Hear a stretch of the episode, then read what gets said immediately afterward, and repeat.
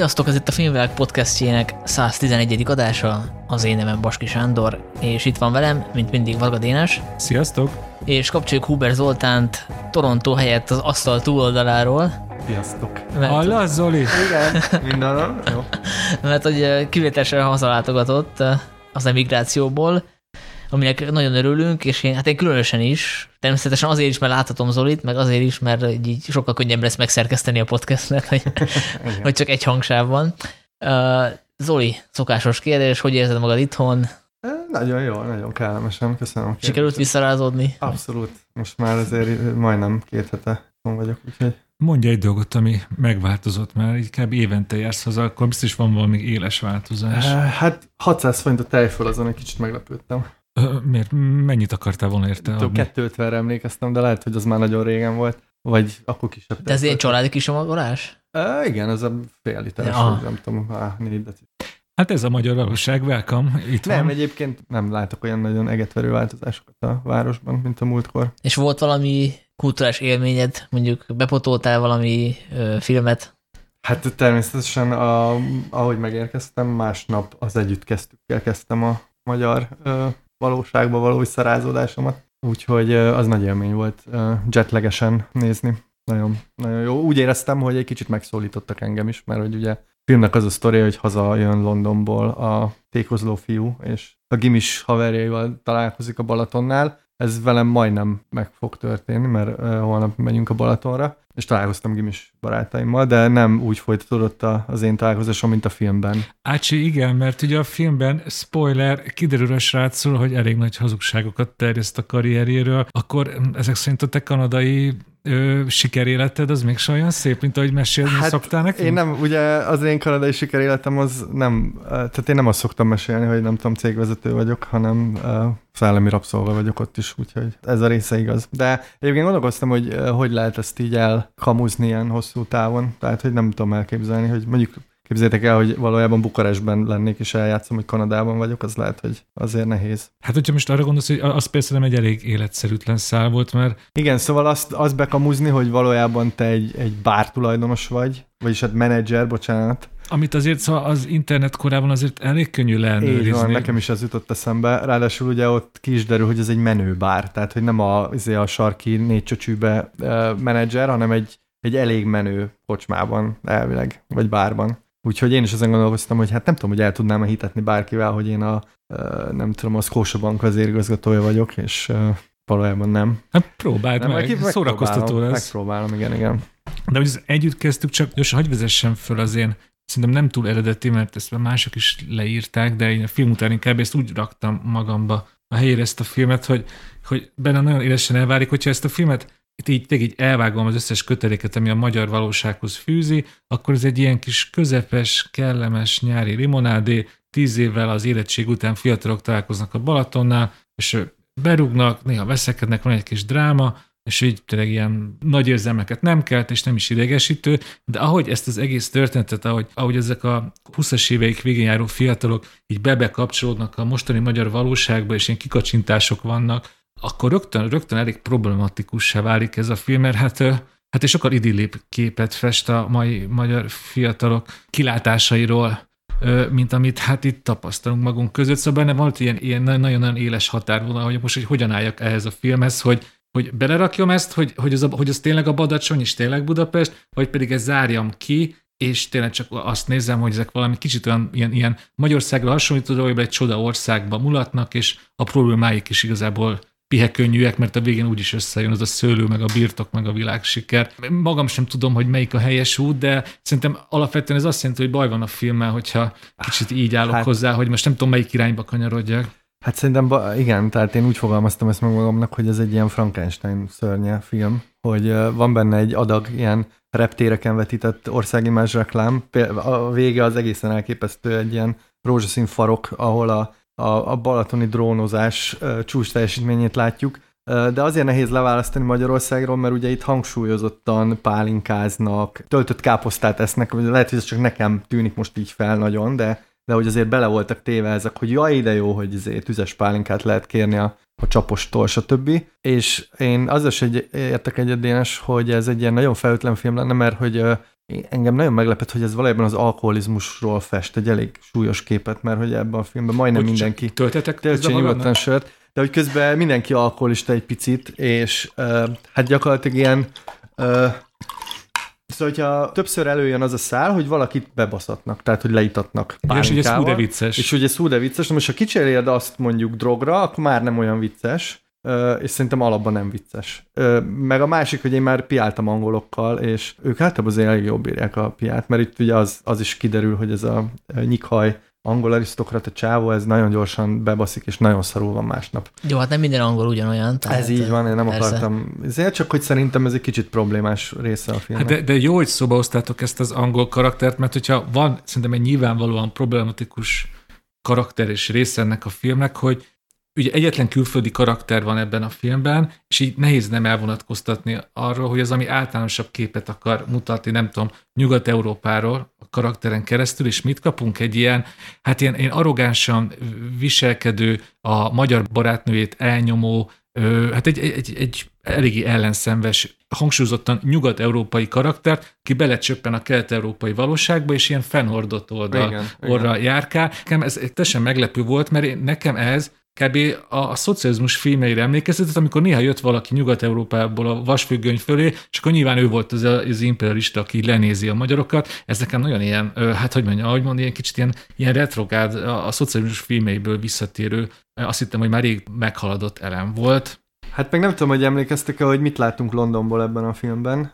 Egy kuka mellett áll a csávó egy ilyen ö, sikátorban, egy nagyon szar lakást látunk, egy nagyon szűk kicsi lakást, ami mondjuk lehet, hogy oké, okay, tényleg, hogyha valaki pultozik, valószínűleg nem a izébe lakik, hanem nem tudom, a belvárosba. És a magyar srác, ugye ott a csajok vigyorogtak rá, tehát hogy ez a vagány gyerek Londonban, de hogy mennyivel jobb visszajönni a szőlőbe. Tehát ez, ez, ez egy kicsit szerintem problémás. Igen, meg amin így nevetgéltünk a filmek tekintése után Dénesékkel, hogy ugye az a poén, susz poén, akkor ez most spoiler, hogy a, a főhős rájön, hogy neki folytatnia kell a nagyapja bizniszét, és ő gyakorlatilag ilyen boros gazdaként, boros exportőrként egy év alatt csinál karriert. Hát, Méghozzá egy olyan karriert, hogy egy évvel később, hogy az első szüretből megcsinált borával, már Londonba kijut a borával, egy londoni kirakatba. Igen, és igen. nyilván nem vagyok borász, de azért annyira értek ahhoz, hogy ez egy mennyire kemény és mennyire, ö, hát egy kemény verseny ebben, a, ebben az iparágban, hogy, hogy egy év alatt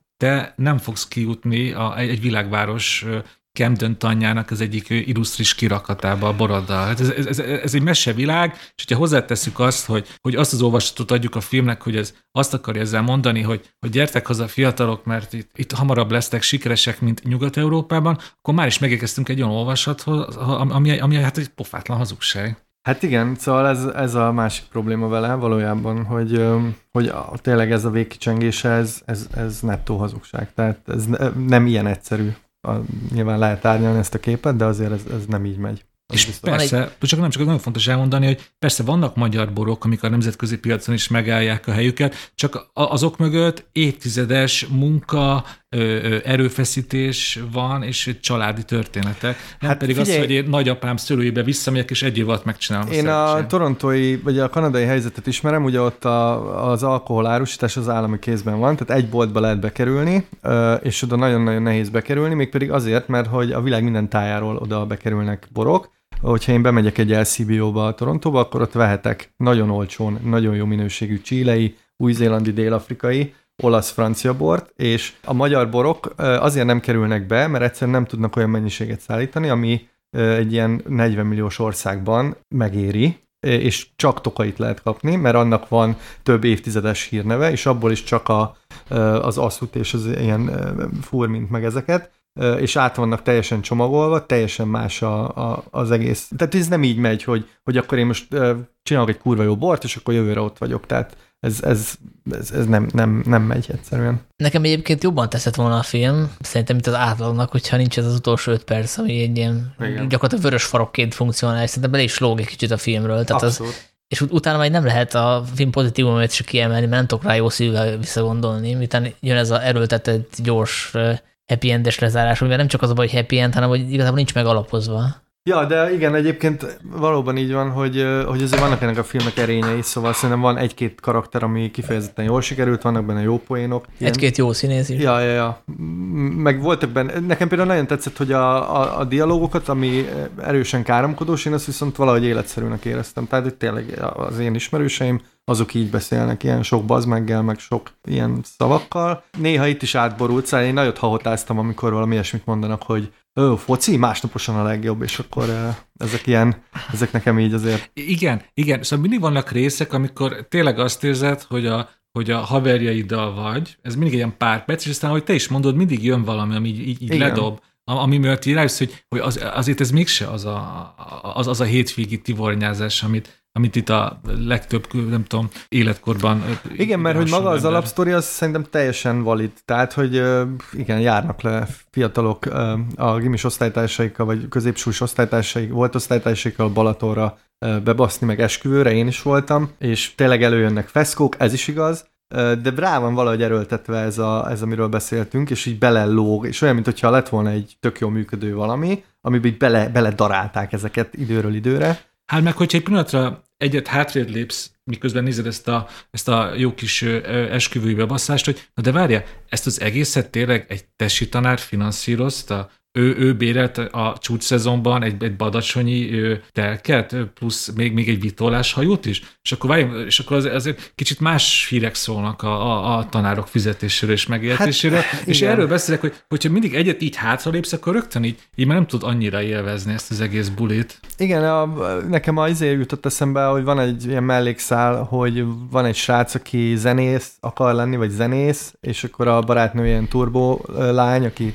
állandóan próbálja rendre teremteni, és ők is egy ilyen elég nagy lakásban laknak, és hogyha ez a srác elvileg ilyen henye, akkor nem tudom, hogy az is hogy jön össze az a része. A másik meg, hogy azért pultozással nagyon jól lehet keresni, tehát ezt azért mondjuk el, hogy ez itt úgy van előadva a filmben, hogy ez így a legalja, izé, nem tudom, bukás történet, hogy ő Londonban csak pultozik. Hát meg mondjuk el, hogy Camden Town az nem London külső, hanem az egyik legmenőbb. Igen, az egy nagyon menő buli rész, és ott a, én tudom, hogy a, a tipekkel, meg ezekkel elég komoly pénzeket lehet keresni. Nyilván ez nem egy ilyen karrier, hogy akkor 40 évig pultozol, de a srác ugye úgy van előadva, mint egy ilyen bukott valaki, aki most itt visszajön, holott azért ez nem a legrosszabb. Tehát... Hát azért, mert itt nagy király azzal a pénzzel, mert az itt a nagy pénznek számít, de ott ott azért nem hiszem, hogy egy pultos pénz az mondjuk olyan sokat számít. Nem, Tehát de... ő nyilvánvalóan ahhoz méri magát, ami, amihez, ami, ami kint a, ugye a többiek mit értek el, meg ő mit ért el, nem az, hogy mit Magyarországon mennyit ér a pénz. Igen, igen, csak ez nem derül ki a filmből, hogy a többiek mit értek el, hogy, mert érted, van egy ilyen kvázi drogos haverja, akkor van, a, van az a srác, akinek az esküvére mennek, ott nem derül ki, hogy mit csinál, de egyik sem tűnik ilyen nagyon befutott valakinek, hogy emiatt esetleg kisebbségi érzése lenne.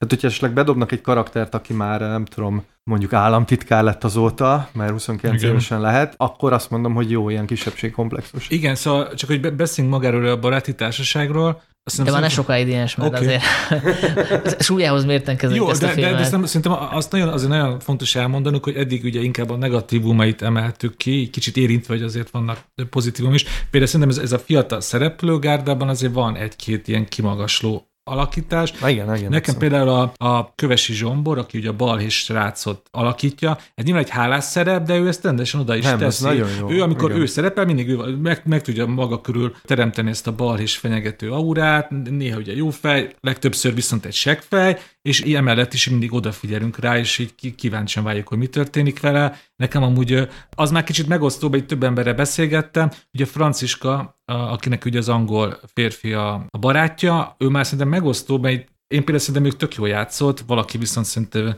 kevés volt tőle szerepez, nekem ő, nekem ő is messze a pozitív spektrumban van például. Szerintem jól játszott, csak én nem éreztem benne azt a fajta ilyen femfatált, aki miatt így megőrülnek a, a srácok, de oké, okay, azt mondjuk azt mondom, hogy ez, ez még belefér. De tényleg én is a, ezt Köves Ádám, ugye? Kövesi Zsombor. Kö, bocsánat, Kövesi Zsombor, szóval én, én is őt éreztem, egyből odafigyelsz is és egyből elhiszed neki ezeket a dolgokat. Viszont vannak ezek a jó pályakezdő fiatal színészek, akiket legtöbb, legtöbben most fognak először látni moziba, már hogy erre a filmre, de tényleg, hogy ez, ez a baráti társaság összességében, én a film végre is értettem meg, hogy miért pont ennek a hat késő 20 évesnek a történetét nézzük, mert szerintem a legtöbb ember, hogyha körbenéz a saját ismertségi körében, egy izgalmasabb baráti társaságot össze tudna hozni, és filmet tudna róluk, el tudná őket jobban egy filmbe képzelni, és egy több minden eredeti konfliktust össze tudna hozni azok alapján. Szóval nekem, ha, ha most tényleg e-, ezt, ezt, ezt a imásfilmes, aktuálpolitikai réteget levesszük, nekem még ez egy fontos problémám a filmmel,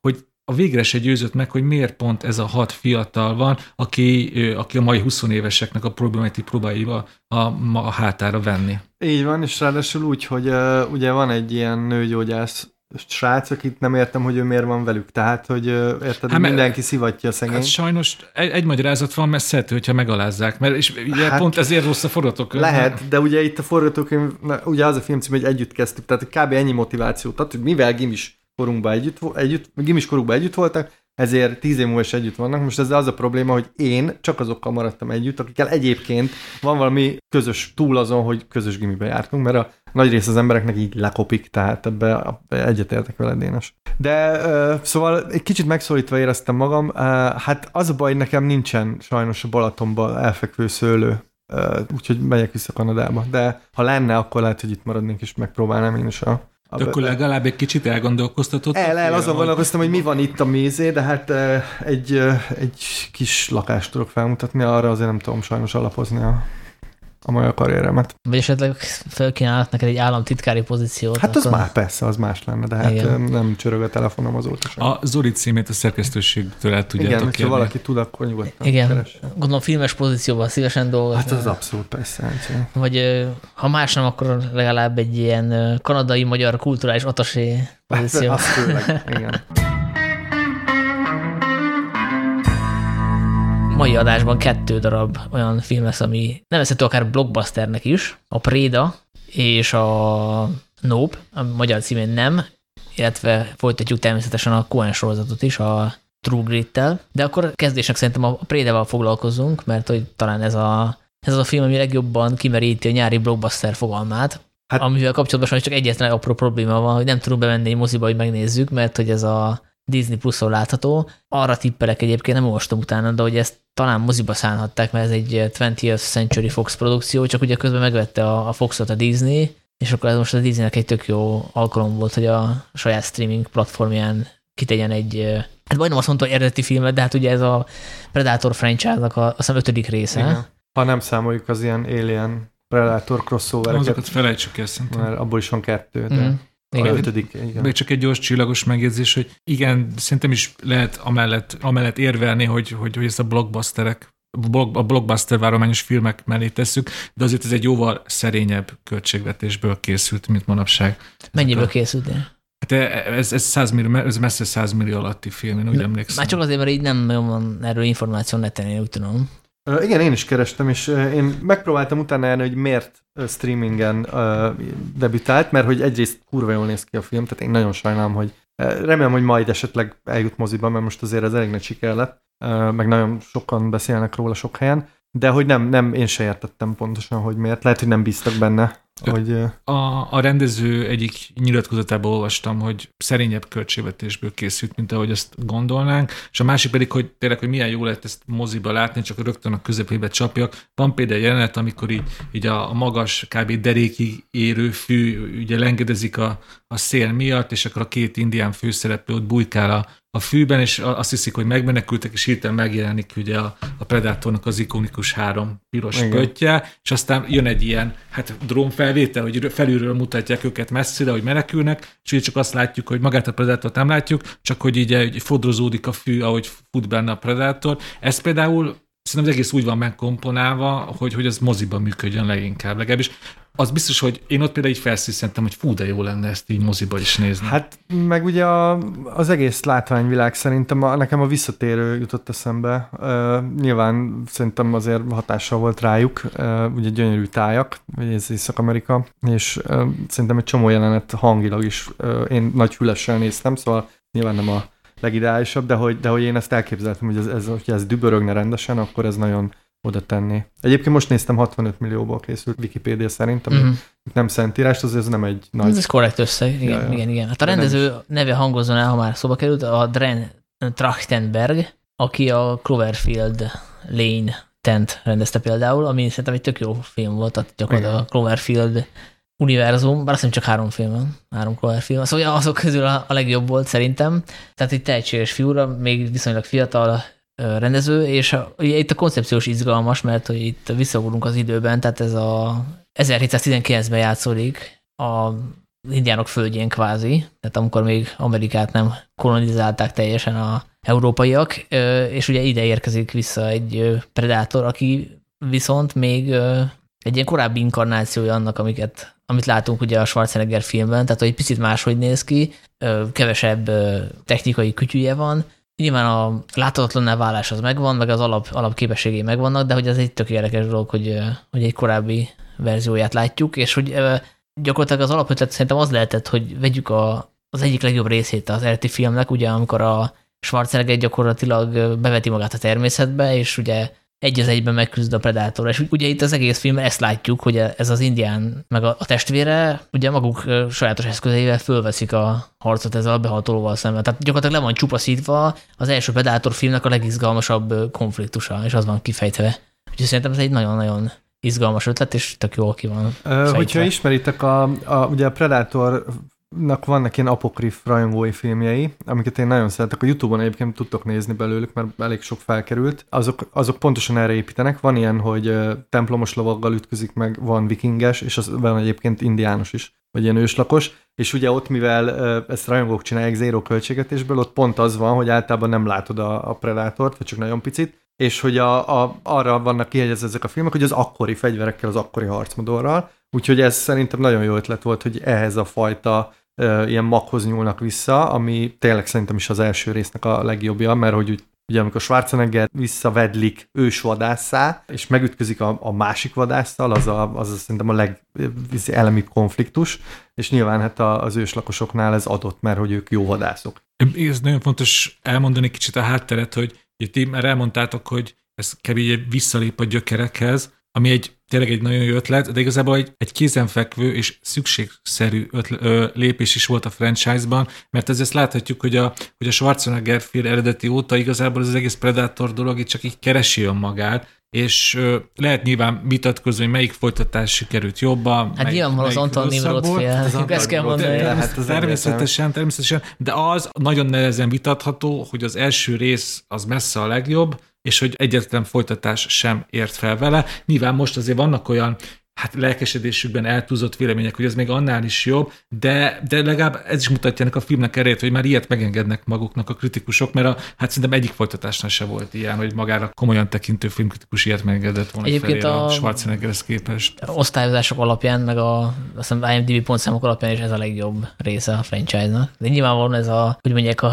a recency bias, tehát hogy ez most jött ki, még frissek az élmények, nyilván ez majd ki fog egyenlítődni, de hogy most eh, ez tűnik a legjobbnak a Rotten Tomatoes, meg a hasonló adatok alapján. Igen. Amúgy szerintem az is egy tök izgalmas dolog, hogy mi, mik azok, am- amik egy konkrétan visszanyúlt az első részhez, ugye, hogy a, hogy a vadászt visszajezte, hát most a, idézőben a dzsungelbe, de hogy a ter, az érintetlen Igen. természetbe, de szerintem az talán még izgalmasabb, hogy mi az, amiben viszont változtatott, és ugye nyilvánvalóan a 80-as évek izomfilmjeit van értelme nem lehetett megismételni, hogy megint ilyen ö, teszton, tesz, teszton na, szóval izomtól túl dagadó, izmos férfiak szexista megjegyzésekkel ö, s- s- ö, egymásnak, egymást megcélozva így sétálgatnak a dzsungelben. Így most ebből teljesen visszamentek, és hogy utána emlékeztek a, az eredeti Predatorra, ott volt egy ilyen, hát egy elég felesleges női karakter, akit ugye lemészároltak egy teljes ilyen, Igen. ilyen felkelő bagást, ilyen spanyol ajkú forradalmárok, így valamiért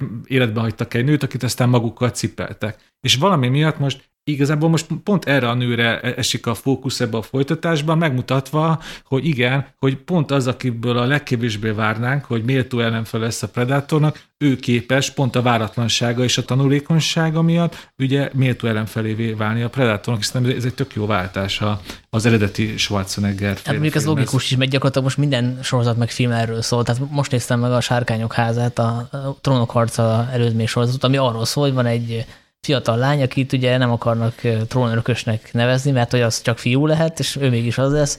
Vagy itt volt a Miss Marvel, ami így arról szól, hogy egy szuperhős az nem lehet csak egy férfi, és ő meg egy pakisztáni ja, kislány. Per... Tehát gyakorlatilag most azért rengeteg ilyen történet van. Tehát ez most így nagyon trendi. És ez nagyon... Persze, ez a, ez a, zeit, a, a korszellemnek a része, amiről beszélek, de akkor azt is hozzá kell tenni, hogy amikor Amber Midthunder, ugye ő, ő, így hívják a, a, a, az indián nőt megtestesítő színésznőt, amikor őt lát, így látjuk, hogy kúszni, mászni a sárban, tomahawkot dobálni, és mindig rájön, hogy ő még kevés ez a feladathoz, és a férfi indián indiánok félretolják, akkor én sose azt éreztem, hogy jaj, most ez most a századik női akcióhős, akit látok az elmúlt öt évben, mert nyilván ebből sok van, hanem hogy igen, ez, ez, ez egy kurva jó színésznő, egy, egy kurva jó alakítással, egy, egy tök jó univerzumba belerakva. Szóval én, én, én, én emiatt érzem, hogy ez nem egy újabb bőr, hanem egy, egy megtaláltak egy, egy jó szereppel, egy jó színésznőt. Mert itt ugye nyilván ez politikai nagyon korrekt ez a film, most ez ilyen, lehet ilyen antikolonizációs szemszögből is nézni, és a többi. De, de hogy... ugye vannak másfajta kolonizációs kolonizátorok is, ugye francia, Igen, francia telepesek, és lehet amellett érvelni, hogy ők az igazi predátorok, ők az igazi behatolók. Persze.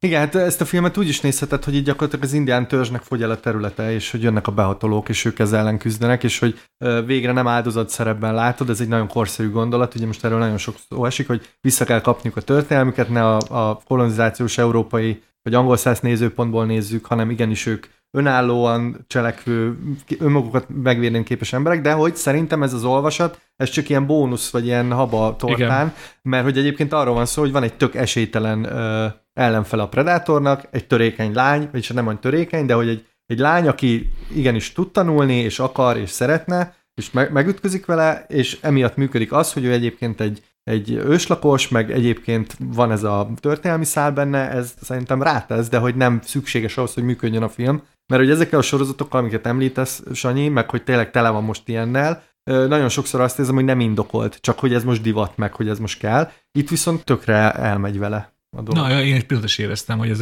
ja, ahogy mondtam, hogy ez újabb bőr leúzása arról, hogy most És egyébként, bocs, egy zárójeles megjegyzés, hogy nekem nagyon tetszett, hogy csináltak hozzá egy Comanche szinkront, Ö, azt nem tudom, hogy belenéztetek-e, ö, nagyon kurva jó. Tehát, hogy a, magának ennek a nyelvnek olyan érdekes ritmusa van, meg, meg olyan ö, hangulata van, hogy, hogy így még rádob egy, egy lapáttal. Igen, ezt nagyon fontos elmondani, hogy, hogy ilyen értelemben biztos egy történelmi film, mert a Disney Plus-on ugye ezt lehet Comanche szinkronnal nézni. Ugye Apokaliptiko. Igen, az egy másik ilyen. De az nem Comanche van, az egy másik. Nem, de az, az tehát, hogy volt ilyen mainstream hollywoodi blockbuster, amiben a saját nyelvükön beszélnek. Hát jó, hát bocsánat, én, én, én azért hagyd nevezzem. Az őslakosok. Jó, oké, de én azért hagyd nevezzem. Mel Gibson filmre. Oké, de, de én azért hagyd nevezzem történelminek azt, hogyha egy indián törzs először kap egy egész esés játékfilmet a saját nyelvén. Mert most kb. olyan, amit te mondtál, hogy hát vannak román nyelvű, román nyelvű filmek, akkor a magyar az már nem is nagy dolog, hogy az is lesz. Szóval nem, hát ez, ez, azért fontos, mert ezeket a nyelveket mesterségesen meg kell Igen. őrizni, mert Igen. ugye ezek, ezek a törzsek angol száz nyelvterületen élnek, és a, a fiatalok vesz, veszítik el a nyelvüket. És azért, én egyébként olvastam a múltkor, hogy hogy van, van talán két-három ilyen őslakos törzs, akik szinkronizálják a filmeket azért, hogy a fiatalok a filmeket néznek, akkor a saját nyelvükön nézzék, ezzel is fenntartva a, a nyelvet, mert hogy ezek, ezek veszélyeztetett nyelvek. Ez nagyon fontos, igen, a téma, ez, például a Comanche, ez konkrétan egy kihaló félben lévő nyelv, olyan értelemben, hogy hogy vagy pár ezres, vagy kb. ilyen tízezres azoknak a számok, akik mondjuk én anyanyelvi szinten Igen. tudják beszélni. És hát nyilván ennek mi a fő oka? Hogy a kolonizáció, az amerikai lakosok eltiprása, ami igen, benne van ebben a filmben, de aki, akinek nem fontos, hogy ez ilyen plusz rétegeket keressen, annak szerintem bőven elég lesz az, hogy ez a hogy ez a, tényleg az ember és a természet összecsapása, és akkor szépen egy gyönyörű, egyszerű, magát egy jobban tettéző dramaturgiával elérünk a végén a, a, a nagy összecsapásig. Ugye Igen, és ugye szerintem azért is okos a dramaturgia, mert uh, ugye felveti, hogy ez egy ilyen beavatási szertartás. Igen. Hogy a, a lánynak át kell esni egy ilyen első vadászaton, ahol majd a préda meg, vagy a, a zsákmánya megkeresi. Ugye ez egy ilyen indián szokás Plusz ugye a film nagy részében a természettel is harcol. Tehát, hogy amikor még nincs is ott a predátor, vagy csak tudjuk, hogy valahol ott van, akkor medve üldözi, nem tudom, belesik a mocsárba, stb. Szóval itt nem arról van szó, hogy ez a lány ott vadázgat, és akkor hirtelen jön a predátor, és ne, összecsapnak, hanem szépen azért fel van építve és szerintem nagyon jól fokozza ezeket a helyzeteket. Két dolog, hogy hogyha van egy gyengeség ennek a filmnek, hogy ha néha nekem az állatvilágnak a CGI-ja. Hát az igen, a sajnos. Szóval emlékszem, az elején volt egy szarvas, ami rohangált a fák között, az tényleg, hogyha én nem tudom, a folyosó túlvégéről nézem, akkor is kiszúrtam volna, hogy ott hát valójában a, nem rohangált ez sem. Az a medve. Disney filmek. Ja, hát a medve is, igen. igen meg a párduc, vagy nem, a hópárduc, vagy mi az Isten, vagy igen. a hegyi oroszlán, az is borzasztóan nézett ki. Az a baj, hogy ezek a CGI-nak nincs súlya, tehát hogy én tudom, hogy ilyen fotorealisztikus meg minden, de érzed, hogy ez nem egy igazi nem, hát állat. Hát igen, meg lehet, hogy ezt már tudták, hogy ez nem a moziba készül, és úgy voltak vele, hogy hát kis képernyőre jó lesz az olcsó ja. megoldás. Ugye ez van a Marvel sorozatokkal is, hogy azok sincsenek annyira kidolgozva, mint mondjuk a Marvel filmek, amik moziba kerülnek, szóval hmm. szerintem ez is, ez is lehet, hogy benne van, hogy így spóroltak egy pár munkaórát, mert egy kis képernyő lehet, hogy ez elmegy. Egyébként lehetne még kivákat sorolni, ha mondjuk ilyen megszállott Predator fanatikus lennék, akkor valószínűleg akkor abba kezdenék el belekötni, hogy ugye, ugye a Predatornak ez az inkarnációja, ez azért tehát, hogy azért fölvett kérdéseket, hogy a Predator faj 300 év alatt annyit fejlődött, hogy lett egy várrakétája a 2000-es évekre, mert hogy gyakorlatilag ez a különbség. Nyilván a sisak az másfajta, meg, meg ugye itt most ilyen lézerek helyett ilyen izéket lő ki a... Fém nyílt. Fém nyílt, igen, tehát hogy fejlődött valamit, de azért 300 év alatt ennél szerintem többet kéne fejlődni. Hát igen, ha belegondolsz, hogy az emberiség 20 év alatt mennyit fejlődött, akkor... Hát jó, igen. Jó, de mondjuk erre lehet, én nem ismerem ennek a mitológiáját, mert nem tudom, a Predatorról ilyen ezer számra születtek képregények, Igen. meg minden szar, de hogy lehet, hogy ez egy olyan vadász, aki olyan kézművesebb vadász, vagy érted? Ja, igen, igen. Egy másik törzs, egy másik törzs. Hisz még az ősi módszerben. Igen, igen, mert ez egy ilyen, ez egy ilyen sokkal vékonyabb, magasabb predátor, egy ilyen szákásabb. De legalábbis én úgy, úgy nekem... Igen, meg ő, mint hogy ilyen, ilyen fürkész lenne, hogy is igen. mondta a vezérünk, hogy fürkészek és Hát igen, ez a gyűrűk urás idézet, de most én sem fogom Na mindegy, szóval, hogy mint hogyha ilyen szisztematikusan térképezni fel a bioszférát, és hogy először ilyen kis állatokat öl, igen. aztán medvét, aztán kipróbálja az embert, és viszont a fős nőnt meg nem akarja megölni, mert őt nem érzékeli veszélynek. Tehát, hát, hogy itt érdekes módon. Hát, nyilvánvalóan ugye ő egy ilyen trófeja vadász, ugye ez a Predator mítosznak az alapja, és ő mindig a táplálék piramisnak a csúcsán álló egyedet keresi, mert ugye annak a levadászása adja a legnagyobb dicsőséget, annak a koponyának a megszerzése hozza neki a legnagyobb, hozza neki a legnagyobb örömöt, és szerintem ez, ez például egy tök jó irónia a filmben, hogy így nem veszi észre hogy benne is van egy ilyen kis arrogancia a Predatorban. Igen, igen. Kis sovinizmus. Igen, igen. Soviniszta. És hát, igen, itt lehet a kolonizációs olvasatot behozni. De egyébként szerintem erről szerintem tök izgalmas erről a kolonizációs olvasatról is beszélni, mert amikor elkezdtem nézni a filmet, én akkor én először úgy olvastam, hogy, hogy ez, ez, ez, ez tényleg kizárólag az indián és a predátor harca lesz, és a predátor valójában ugye ő a, az erőszakos behatoló, ő, ő, ő kb. a fehér ember alteregója, és aztán tök jó volt ez a váltás, hogy megjelent a fehér ember, és kiderült, hogy, hogy valójában a, a predátor igazából és nagyon nehéz így fogalmazni, de talán még a fehér embernél is jobb, mert ő legalább egy világos szabályrendszer szerint vadászik, míg a fehér ember az egy ilyen alattomos tolvaj módon megy neki a, a, a, a megszerzendő zsákmánynak, ez, ezért tök jó látni, hogy így van, van ilyen, ilyen kis ironikus üzenet ebben a filmben, hogy, hogy látod, a fehér embernek még a Predator is jobb, mármint hogy így morális értelemben, hogyha lehet morálról beszélni egy Predator. Hát igen, de a Predatornál lehet morálról beszélni, hogy a sorozatban ez végigmegy, hogy, hogy a Predator az, a, az, a, az az ilyen szofisztikált vadásznak egy ilyen igen. utózéje, hogy hogy ugye ő nem össze-vissza öl, vagy nem az erőszakért magáért, hanem a vadászat szépségért és hogy pont ugye azért tiszteli az ellen, azokat az ellenfeleit, akik partiba vannak vele, vagy esetleg felülkerekednek, szóval ez egy fontos rész, hogy itt ez nem valami ilyen izé, nem tudom, ilyen animális lény, hanem ez egy, ez egy szofisztikált lény, aki a vadászatban találja meg a, nem tudom, a civilizáció. És a Predator jobban ki van dolgozva, mint a, azok a francia prémvadászok gyakorlatilag, mert azok tényleg ilyen örjöngő karikatúrák, tehát hogy teljesen önmagukból kivetkőzött állatok gyakorlatilag. Igen.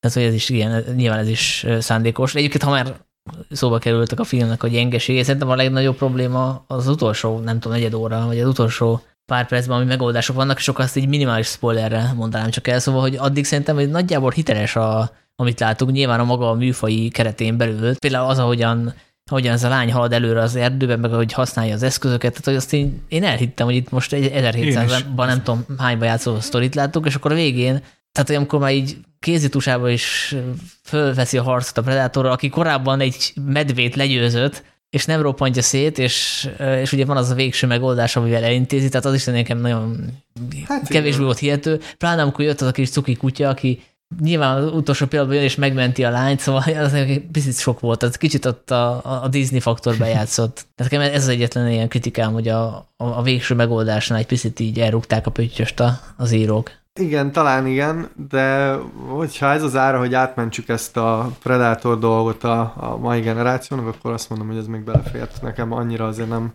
Nyilván persze, tehát bele lehet több helyen kötni.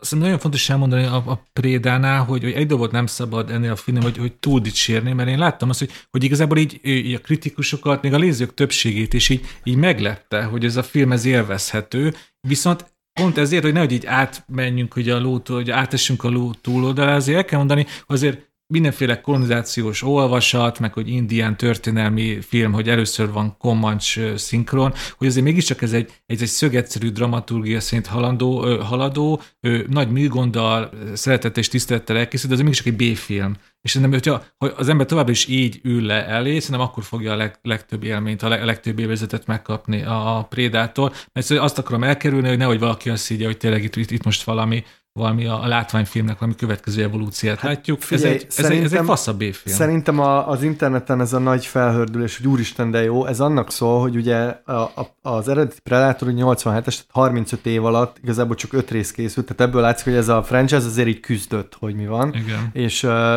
ugye hiába jött vissza izé, a Shane Black, az, az, az, az a rész az nagyon szerintem túl volt terhelve, így nagyon agyon volt facsarva, és én nem olvastam erről a filmről, hogy ez jön, vagy nem tudom, ti hallottatok-e róla. Egyszer így megjelent ez a film, én ledaráltam, és nagyon tetszett, mert hogy ilyen friss, meg, meg visszamegy tényleg az eredetihez. Persze, ez egy nagyon jó élmény volt, egy meglepő élmény. Most ettől függetlenül én sem mondom azt, hogy ez a, nem tudom, a 2022 egyik legjobb filmje, mert mert ez egy, ez egy kurva jó Predator film, és ez, ez, ez már önmagában azért egy nagy dicséret. És, és te a dramaturgiát, hogy milyen jól össze van rakva, azt nem említette, csak én ezt ki szeretném hangsúlyozni, hogy milyen jó egy olyan filmet látni, hogy igazából semmiféle spanyol viaszt nem talál fel, csak nem tolja rögtön az, az arcunkba a szörnyet, mint ahogy az eredeti sem, hanem először megismerteti velünk ezt az indián törzset, magát a szereplőket, hogy milyen vágyaik vannak, milyen konfliktusok vannak a testvérpár között, hogyan viszonyul az anyjához.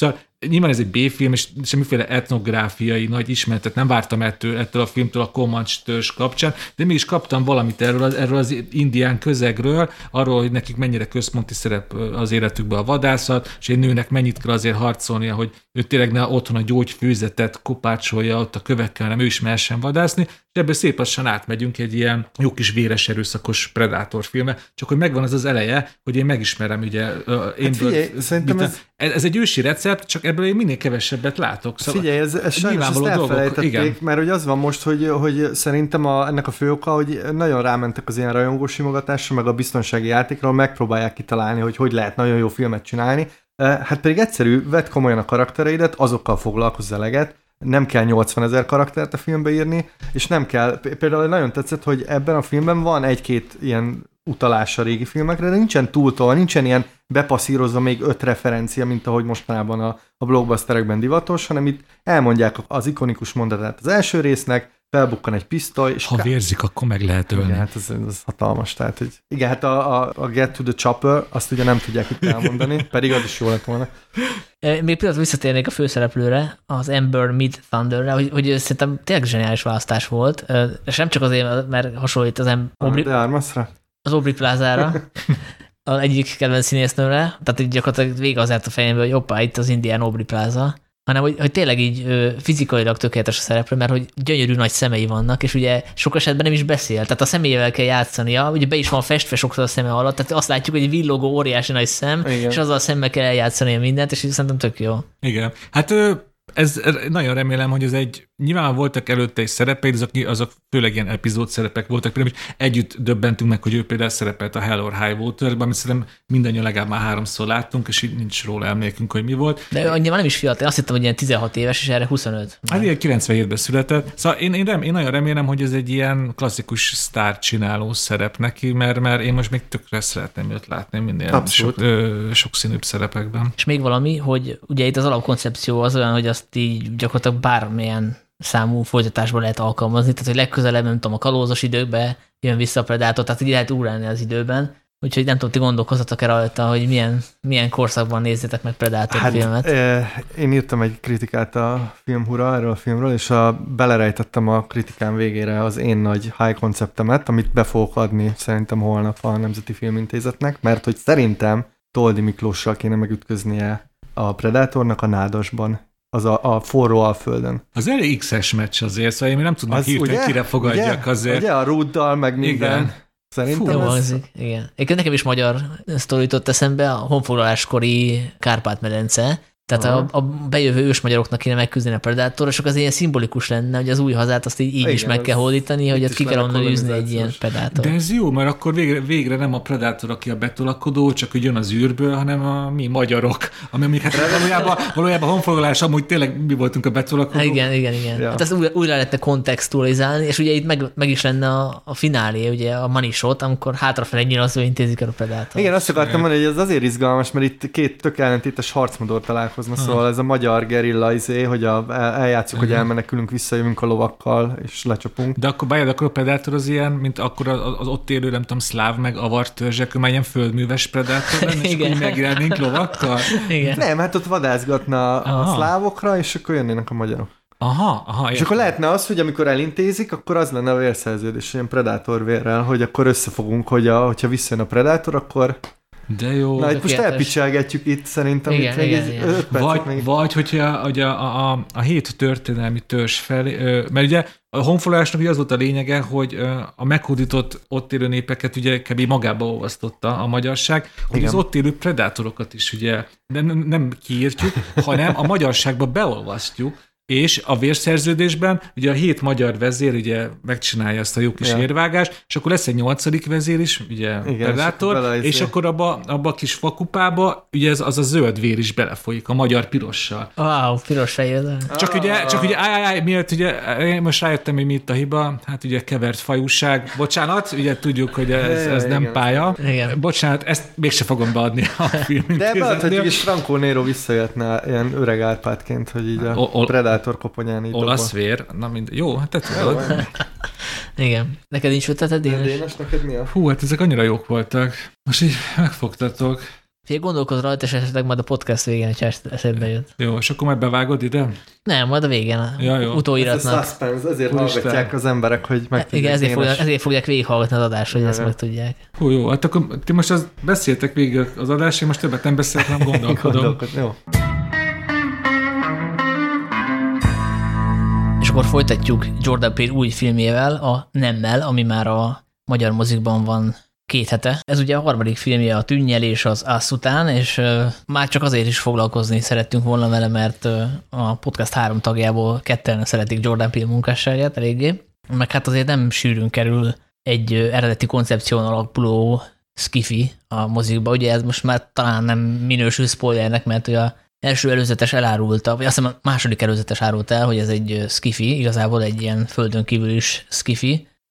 Szóval, hogy ezzel mindenképpen szerettünk volna foglalkozni, és ez az a film, amiről szerintem érdemes majd spoileresen is beszélni, de előtte szerintem próbáljuk meg anélkül összegezni a gondolatainkat, hogy egy, lelőnénk a poénokat. Csak egy gyors dolog, mert ugye mondtuk a prénél, hogy egyes elemében ez egy blockbusterre ö, emlékeztet. Nagyon fontos, hogy igen, ez egy skifi, de a mozikban, itthon is, meg Amerikában is, ez egy ilyen nyári látványosságnak, egy, egy ilyen blockbusternek volt pozícionálva. Hát olyannyira, hogy én IMAX-ben néztem, tehát a, a Top Gun Maverick utáni következő nagy IMAX duranás a Nope volt Észak-Amerikában, és azért vannak benne olyan jelentek, amik ez tényleg moziba készült, tehát nagy vászonra álmodta meg, és tényleg, tényleg működik látványfilmként is. Igen, és sajnos én nem tudtam, hogy ez egy IMAX film, és így sima vetítésre vettem egyet, bár lehet, hogyha tudom, akkor is erre veszek, mert hogy ugye az IMAX az szinkronosan adja ja, igen. nálunk, tehát hogy ugye választom kellett volna a szinkron, és a eredeti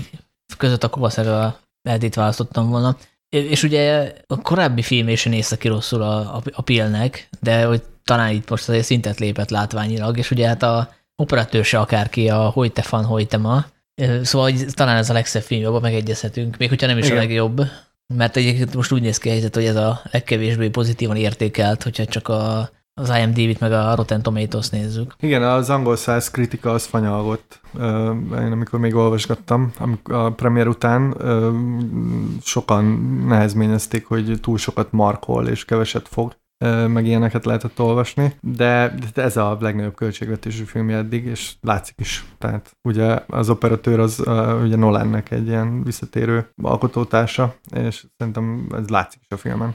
Hát szerintem ezt így plastikusan úgy lehetne elmondani, hogy ez szerintem Jordan Peele-nek a a harmadik típusú találkozása, és hogy a Spielberg életműve is az volt a, addig a pontig a messze a leglátványosabb filmje, egy nagy szintlépés, és szerintem ez Jordan Peele munkásában is lát, látunk most egy ilyen, egy ilyen nagy szintlépést a, a látványfilmek irányába, és szerencsére az ő társadalom tudatos, a műfajokat így kifordító szerzőénye sem tűnt el közben. Azért a sztoriról szerintem annyit mondjunk el, hogy ez egy ilyen, azt mondja, ilyen völgyben játszik, nem? Igen, Tehát itt igen. Kaliforniában. És a főszereplő egy testvérpár, egy fekete testvérpár, nyilván ennek jelentősége van, főleg egy Jordan Peele filmben, akik lótenyésztéssel foglalkoznak, illetve ezeket a dolgokat kikölcsönzik hollywoodi produkcióknak, és ugye egyszer csak azt észlelik, hogy nagyon furcsa jelenségek történnek az égben, és megpróbálják kideríteni, hogy mi az, illetve konkrétan szeretnék ezt lefényképezni. Elkészíteni az úgynevezett opera felvétel, az opera shortot, ugye, amivel bekerülhetnek a, a médiába, és ami valószínűleg sokat érhetne. És akkor közben van egy másik szál is, van egy ázsiai származású amerikai, aki gyerekszínész volt, és most egy ilyen, hát egy ilyen Wall vezet, ahol, ahol szintén próbálja pénzé tenni a, ezt a fajta földön kívüli élményt. Úgyhogy ez a kettő összefügg, van egy harmadik szál is, van egy ö, helyi médiamárban dolgozó fiatal, aki installálja a kamerákat a, ennél a testvérpárnál, és ő is bele kavarodik ebbe a, a UFO vadászatba, illetve ez már lehet, hogy spoiler, mert ez a végén jön be, hogy van egy híres rendező, egy operatőrből lett rendező, aki megpróbálja lencse végre kapni a nagy vadat. Ugye benne egy picit ilyen mobilikkes áthalásokat érezek, tehát olyan ahab kapitány, aki vadászik a nekem Werner Herzog is eszembe jutott. Igen, a, igen. De igen, tehát, hogy van benne egy ilyen szál. Hát e, igen, szóval a, e, szerintem ebből már kiderül, hogy itt nagyon sok irányba lehet, hogyha ezt a filmet akarod elemezni, akkor nagyon sok irányba el lehet indulni. És szerintem ez a ez adja a számomra a film legnagyobb erősségét, ami egyébként valakinek lehet, hogy pont ez nem tetszik, hogy igen, akkor, akkor most ugye mondta Sanyi, hogy itt három közül két nagy Jordan Peele ül, és van egy ilyen hétvégi pírnéző, mi az én vagyok, aki a tűnnyelt látta többször is, szerette, de valahogy az azt, azt így sosem éreztem, hogy nekem meg kell nézni, és most is Melyiket? azt éreztem, az azt. Mi? Melyiket? Amit, amit, amit című második nagyjátékfilmét, hogy, hogy igen, ezt a filmet fantasztikus élmény elemezni, a különböző rétegeit lebontani, de viszont miközben ültem a moziban, és ez egy több mint két órás kifi, én legalább a feléig azt éreztem, hogy azért eléggé vontatottan áll össze a cselekmény, és eléggé vontatva, eléggé lassan érünk el odáig, hogy, hogy hát, hogy megtörténjen az, amiért én beültem, hogy az emberek végre találkozzanak a földön kívüliekkel, és hát így elszabaduljon a pokol. Ez elszabadul, de amíg ami addig történik, az inkább ezeknek a különböző ilyen társadalmi, társadalom kritikáknak a felvezetése. Ugye ez a film ez kb. arról szól, hogy az emberek viszonya ugye a hollywoodi látványosságokhoz, ezeknek a különböző rétegeknek az ilyen felpakolása az asztalra, és kevésbé az a az az élvezetes műfai filmkészítés, amit például mi a Pré-be most annyira dicsértünk az előbb. Hát igen, de mondtad, hogy ugye Jordan Peele megtartotta a saját szerzői látásmódját, ő egy nagyon társadalomtudatos rendező, alkotó, mert ugye ő is írta a forgatókönyvet, tehát ez tényleg egy szerzői filmnek is lehet tekinteni, és őt ugye ezek a kérdések már a, a, már a, a sketch showjában ja, is persze, de ugye... foglalkoztatták, de hogy egyetértek veled, nekem az a fura élményem volt ezzel a filmmel kapcsolatban, hogy, hogy amikor a moziban ültem, Néhol untam, néhol nagyon jól szórakoztam, olyan kicsit olyan szájhúzva jöttem el, másnap felkeltem, és rájöttem, hogy ez egy jó film, mert elkezdtem agyalni rajta, és, és így helyére teszegettem a dolgokat. Egyébként zárójában a szeptemberi filmvilágban lesz egy dupla oldalas kritika, amit én írtam, és én kértem, hogy legyen dupla oldal, mert hogy ahogy elkezdtem írni, rájöttem, hogy nagyon sok dologról lehet beszélni. Nyilván ott már ugye spoileres vagyok, mert hogy szeptemberben már, aki megnézte, az úgyis meg elolvassa, vagy nem? De hogy, de hogy és, és ahogy agyaltam, akkor jutottak eszembe, hogy milyen jó kis dolgok vannak ebben a filmben, ami a moziban nem feltétlenül Oké, okay, csak számomra az igazán jó film az, aminek ad egy primer filmélményt, hogy a moziba is elbűvöl, és utána még napokig tudok rajta kattogni. És én Jordan Peele-nél megint azt érzem, hogy, az, hogy ezt a másik részét megint maradéktalanul teljesíti, és az elsőben vannak döccenők, mert az, e, a film első fele ugye szép lassan jön be az a gondolat, hogy ott a felhők mögött biztos van valami, ami nem felhő, és közben kapunk egy ilyen, hát egy ilyen eléggé ilyen 1.0-ás családi drámát, hogy akkor most eladjuk-e a családi rancsot, vigyük, to- vigyük le tovább a családi hagyományt, vagy most már hagyjuk a fenébe az egészet. Hát igen, mert ugye ez egy ilyen pofázós felvezetéssel indul, szóval nagyon sok az ilyen oda-vissza a beszélgetés, de úgy elkezdenek szép lassan jönni a poénok, és szerintem nagyon jól épít egyébként a feszültséget. Én ugye azok közé tartozom, akik nem szoktak előzetes nézni, és én tényleg semmit nem tudtam erről a filmről. Szóval én azt tudtam, hogy ez, ez science fiction. Nem is gondoltam, hogy science fiction, mert ugye a, a plakát, meg stb. abból így lejön, hogy van valami erő, vagy valami földön túli entitás az égben, de ennyi.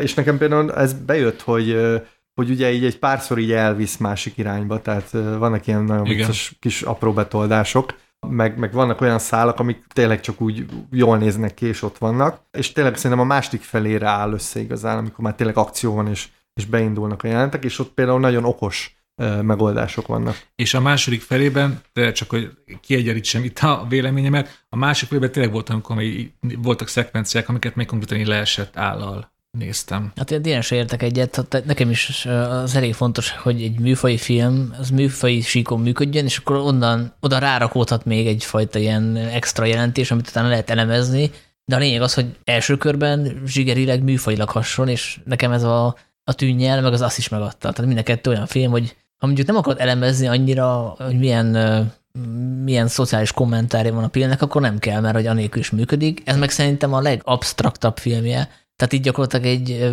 nem két lábojáró, mert repül, de egy repülő metaforát látunk az égben. Tehát ez annyira nyilvánvaló, már az egész látványnak a csináltsága is, tehát ahogy ez az UFO kinéz, ahogy hasonlít a, a tradicionális UFO ábrázolásokat, de, ábrázolásokat, de közben az eléggé művi, tehát hogy ez nem tudom, úgy néz ki, mint egy cowboy kalap, vagy egy meduza, Igen. vagy egy gomba, ebből háromból összerakva, tehát hogy ez egy elidegenítő effektus szerintem, és én nem is tudtam tőle igazából félni, pont azért, mert annyira, annyira ilyen csinált, meg abstrakt az egész, és nyilván elemezni kurva jól lehet, csak hogy mint horror élmény, azt szerintem nem olyan, nem annyira működik, mint az előző filmje, és szerintem a nézői reakciók is mutatják, hogy ez a leghűvösebben fogadott filmje pillanatnak. Ettől függetlenül lehet, hogyha másodszor megnézem, akkor nekem sokkal jobban fog tetszeni, mert valószínűleg akkor már akkor már direkt ezeken a felvetett témákon fogok agyalni. De nekem elsőre tényleg az, jutott, az jött le, hogy, hogy majdnem ásított, ásítoztam néhol bizonyos, bizonyos részeken. Amiben egyébként az is beletartozik, hogy nagyon nehéz közel kerülni a karakterekhez. Tehát például a Daniel Kaluja által alakított figura, ő tényleg ilyen, mint ilyen már ilyen autista lenne, dörmög az orra alatt,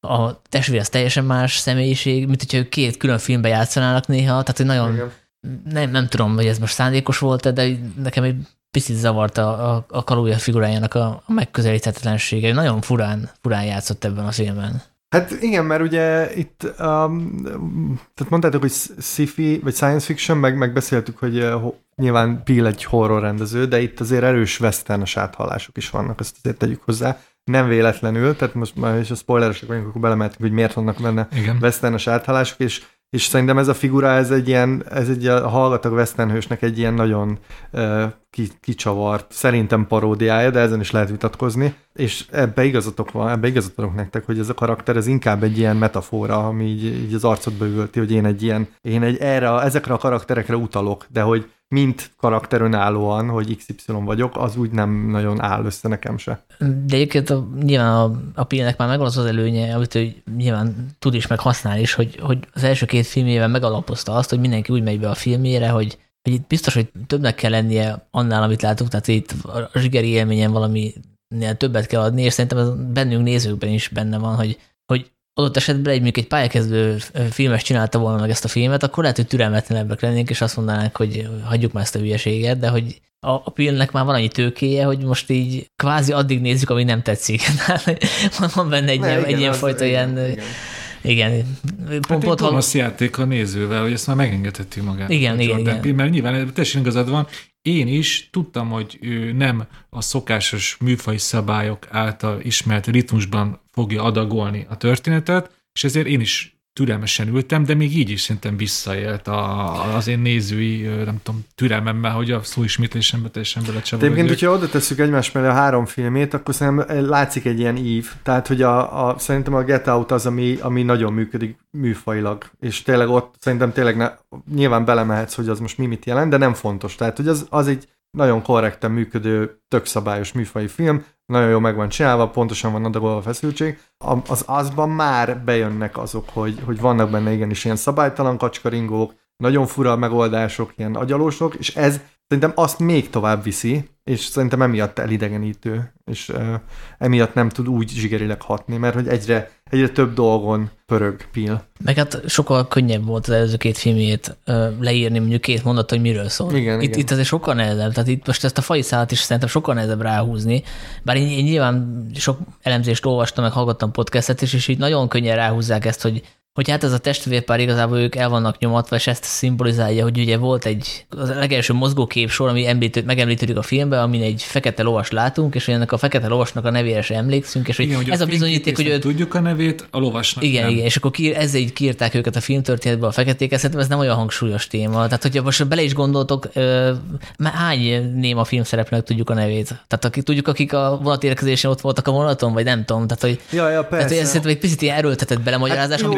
azért, de- de amit, amit azért nem- magyarázunk bele, mert ismerjük a Pilt, hogy ő nem véletlenül tesz fekete szereplőket a filmjébe, és ezzel mondani akar valamit, de szerintem itt, ö, mint kritikusoknak szerintem azt is meg kell hogy hogy biztos, hogy itt, ö, itt van súlya ezeknek az állításoknak, nem bluff, vagy nem ilyen zsigeri belemagyarázás van? Hát várjál, itt szerintem most pont nem, azért nem, mert ez, ez megemlítődik több ponton a filmben. Ö, ugye konkrétan arról van szó, hogy elvileg ők a leszármazottai annak a lovasnak. Igen. Persze, hát azt el hogy is mondják. Ezt el is mondják, és szerintem itt azért arról van szó, hogy azért összecseng azzal, hogy ez a film, a, gyakorlatilag a filmkészítésről is állít valamit, vagy így a, a szenzációhajház filmkészítésről is, ugye ez nem csak úgy bele van téve, ez több szinten is belejön, és ez szintén rímel erre a westernes témára, és hogy a, a, a feketék és a western azért az egy olyan téma, amit, amit sokáig lehet boncolgatni, az, hogy a, a, a tényleg a, a fekete történelemben, vagy a fekete történelem hogy illik bele az amerikai történelembe, vagy pontosan hogy feleltethetők meg ezeknek egymásnak, szerintem ez azért így, így oké. Okay. Tehát, hogy Ez jó, csak ezt túl is lehet magyarázni. Persze, Tehát én már olvastam, olvastam mert- egy elemzést, hogy közvetlenül levezeti a, a testvérpáros sorsát a nagyapjukéból, hogy, hogy lám, ne- nekik is még meg kell küzdeni ez a rendszerre, például kirúgják őket egy forgatásról. Olyan egyértelmű, hogy azért rúgják ki őket, mert feketék? Nem, igen, igen, tehát ez már nyilván túlzás. Szerintem a, egyébként a három filmében még itt a legkevésbé hangsúlyos, vagy fontos ez a, ez a, ez a afroamerikai vonal. Igen, Tehát hát ez, inkább azban is inkább már egy ilyen, ilyen szociális vonal van igen, benne. az Szegények versus inkább az gazdagok. van, hogy egy ilyen, felkap, vagy egy ilyen középosztálybeli feketék. igen, az elitek és a... és az igen. elit és az azért, de hogy, de hogy itt, itt szerintem ezt így rá lehet tenni, de nyilván ez nem egy vezérmotívum. Tehát ez csak egy ilyen rá van. Hát de, de szerintem az nagyon fontos, hogy nyilván ez a film ugye a filmiparra koncentrál, és a két, a testvérpáron keresztül, hogy a, hogy a feketék ugye évtizedeken keresztül hiába voltak részei filmiparnak, ugye munkásként ugye láthatatlanok voltak, sose ők voltak az előtérbe tolva, de nyilvánvalóan amikor ezt a filmet így megírta Jordan Peele, ez biztos vagyok benne, hogy nem csak a filmiparra gondolt, hanem az ugye, ahogy te is mondtad, az egész amerikai történelemben is, ugye vagy elnyomottak voltak, vagy csak simán ki voltak radírozva az amerikai történelemből a feketék. Ez is egy ilyen kis apróság, ami igazából nem tesz hozzá a film élvezetéhez, viszont egy ilyen kis izgalmas trivia, hogy hogy ott a házban több plakáton is egy, egy, egy, egy a, a western film történelmében egy fontos filmnek a plakátja van a Buck and the Preacher, ami az első ilyen igazi klasszikus fekete western, olyan értelemben, hogy a Sidney Poitier rendezte, ő volt a főszereplője, és a 70-es évek elején ez volt a film, ami így a Westernbe belerakta végre a fekete szereplőket, ugye ők is harcoltak a polgárháborúba, a polgárháború után voltak külön ugye fekete ezredek, most nem, a katonai kifejezés nem tudom, de hogy külön Igen. osztagok vettek részt a, a vadnyugat meghódításában, és végre, végre a 70-es években ez megint csak egy ilyen történelmi lépés volt a Westernben, hogy végre egy film elismerte a feketék részvételét az amerikai történelemben, és a vitára magára visszatérve, hogy ez is tök jó, hogy ilyen kis apróságok vannak a filmben, amelyek tök jó izgalmas utána olvasni, vagy észrevenni, de ez igazából magához ahhoz a műfai primer élményhez nem tesz hozzá, viszont aztán tök jó utána beszélgetni, tök jó utána ennek a Buck and Preachernek utána olvasni, amit egyébként pont ebben a hónapban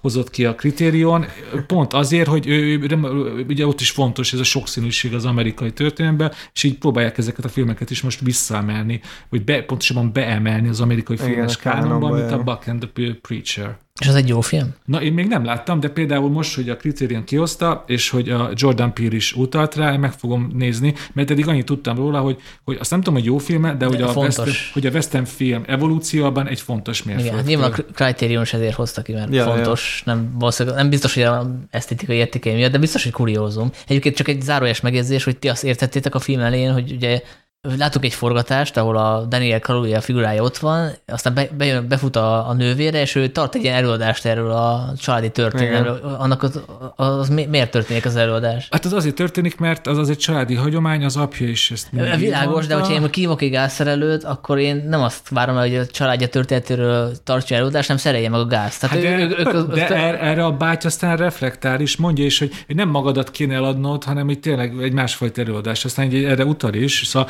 a, nyilvánvalóan az a beszéd az nincs teljesen rendben. Nem, szerintem sem, mert ugye itt a, szerintem a fő probléma, hogy ez a két, tehát mondtuk, hogy a, a, a srác nem túl élet, vagy nem kell életre, de hogy ez a, ez a testvérpár is csak így a film másik felében rajzolódnak ki a köztük lévő viszonyok szerintem annyira, hogy így igazán aggódjunk értük. Igen. És ugye egyrészt van ez a fai vonal, ha mondjuk így, és ugye van egy teljesen különálló szál is, ugye a, hogy hívják a koreai színész? Steven... Jón, igen, Jón. Steven Jónnak a szála, ami hát gyakorlatilag érintőlegesen kapcsolódik a filmhez, inkább egy ilyen metaforán keresztül, mert hogy ő egy ilyen gyereksztár volt, aki szerepelt egy olyan sorozatban, ahol egy csimpánz volt a, igen. a másik sztár, és a csimpánz egyszer csak bekattant, és így megölt egy pár embert, ami egyébként egy valós megtörtént eset, és valamiféleképpen ez metaforikusan kapcsolódik a főszállóhoz. Szerintem ez szervesen kapcsolódik, de mert, hogy ő is mert... ez már spoilereznem kéne. Jó, nyilván én is, én is tudom, de hogy, de hogy érted, nem szervesen kapcsolódik szerintem. Szerintem igen. Jó, akkor azt majd spoileresen megbeszéljük, de hogy akkor de... nyilván ez is benne van, és akkor egy harmadik mindent átölő téma, amit már említettünk, az a látványosság, hogy ugye ők gyakorlatilag az életüket is hajlandók feláldozni azért, hogy lefényképezzék ezt, a, ezt az UFO-t. Tehát, hogy mindenki, mindenki azt akarja, hogy bekerülni a, nem tudom, megkapni a 15 perc hírnevet, tehát hogy ez megint egyfajta réteg.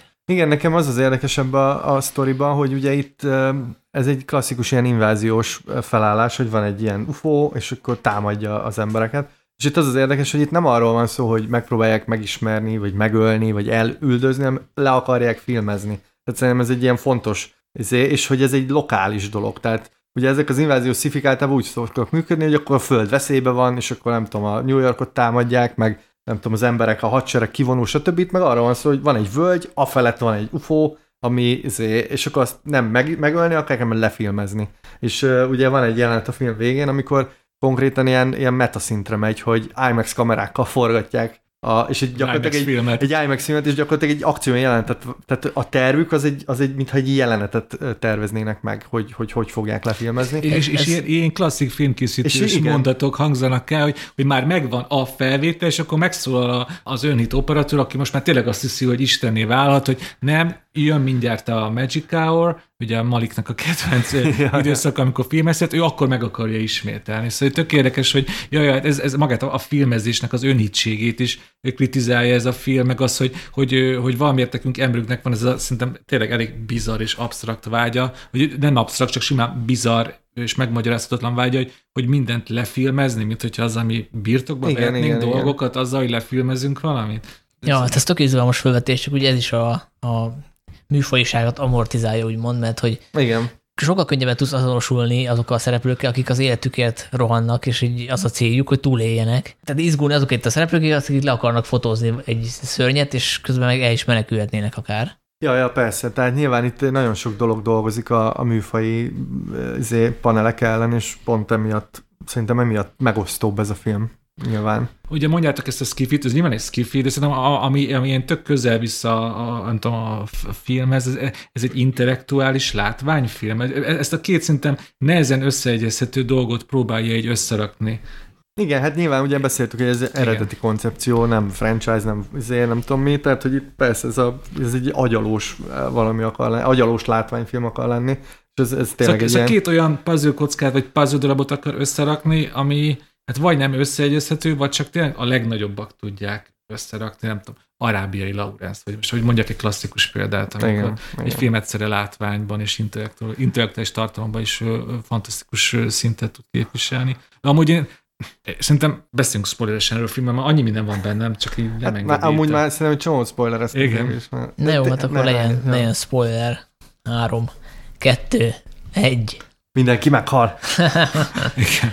Igen, hát nem hal meg mindenki, Nem de hogy, mindenki. gyak, hogy kapunk egy klasszikus happy endet, szóval hogy ugye én azt mondtam, hogy nem lehet igazából izgulni annyira azokért a fősökért, akik nem az életükért futnak, és nem egy ilyen tiszta szándékuk van, és ehhez képest azért végig is csak hősként állítják be azt a testvérpárt, akik a végén Igen. győzedelmeskednek, sőt, még kapunk egy ilyen manisatot is, amikor megjelenik lovon Igen, igen. a Kaluja karaktere. a Scorpion Hát King-es a, ugye, ugye akkor válik klasszikus western hőssé, ugye akkor megvan ez a klasszikus, ahogy te is mondtad, kompozíció, amit minden western hős megkap a filmében, Igen. amit a Zoli mondott, az ív ott válik teljessé.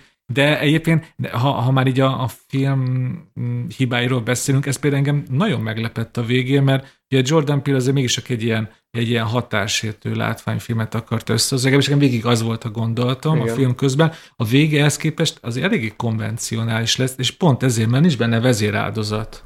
Szóval én, én, én biztos voltam benne, hogy ez a filmnek egy ilyen nagyon gonosz vége lesz, és ö, itt azért nagyon sok fontos szereplő. Hát a mindegyik főszereplő túléli, egy, ehhez képest- egy valaki hal meg, illetve két valaki a rendező, meg van egy ilyen riporter, aki oda megy. Ugye, Jó, de pe- persze, Igen. de, de azok pont olyanok voltak, akik azért elég hamar tudtad, Igen, meg hogy ők, ők, nem is nem fogják a ja, ja. Másrészt meg, meg, meg rengeteg ilyen apróság van benne, ami szerintem szerethető. Tehát ugye itt megpendíti ezt a megfigyelés témá, témát is, ami szerintem, amiből így viccet csinál, ugye ilyen kamerákat szerelnek fel először, és akkor ott azért, nem tudom, rámászik a bogár. Biztos megvan az jelent, amikor azt, azt hiszik, hogy megjelennek először az ufók, és akkor azok csak ilyen Igen. Prank, azért, vagy ilyen, nem tudom mi. Meg nekem eszembe jutott azért elég sok ilyen uh, filmes előkép, amiket szerintem ő így direkt becsemegész. Tehát nekem, nekem volt egy ilyen harmadik típusú találkozások vibe is néhol.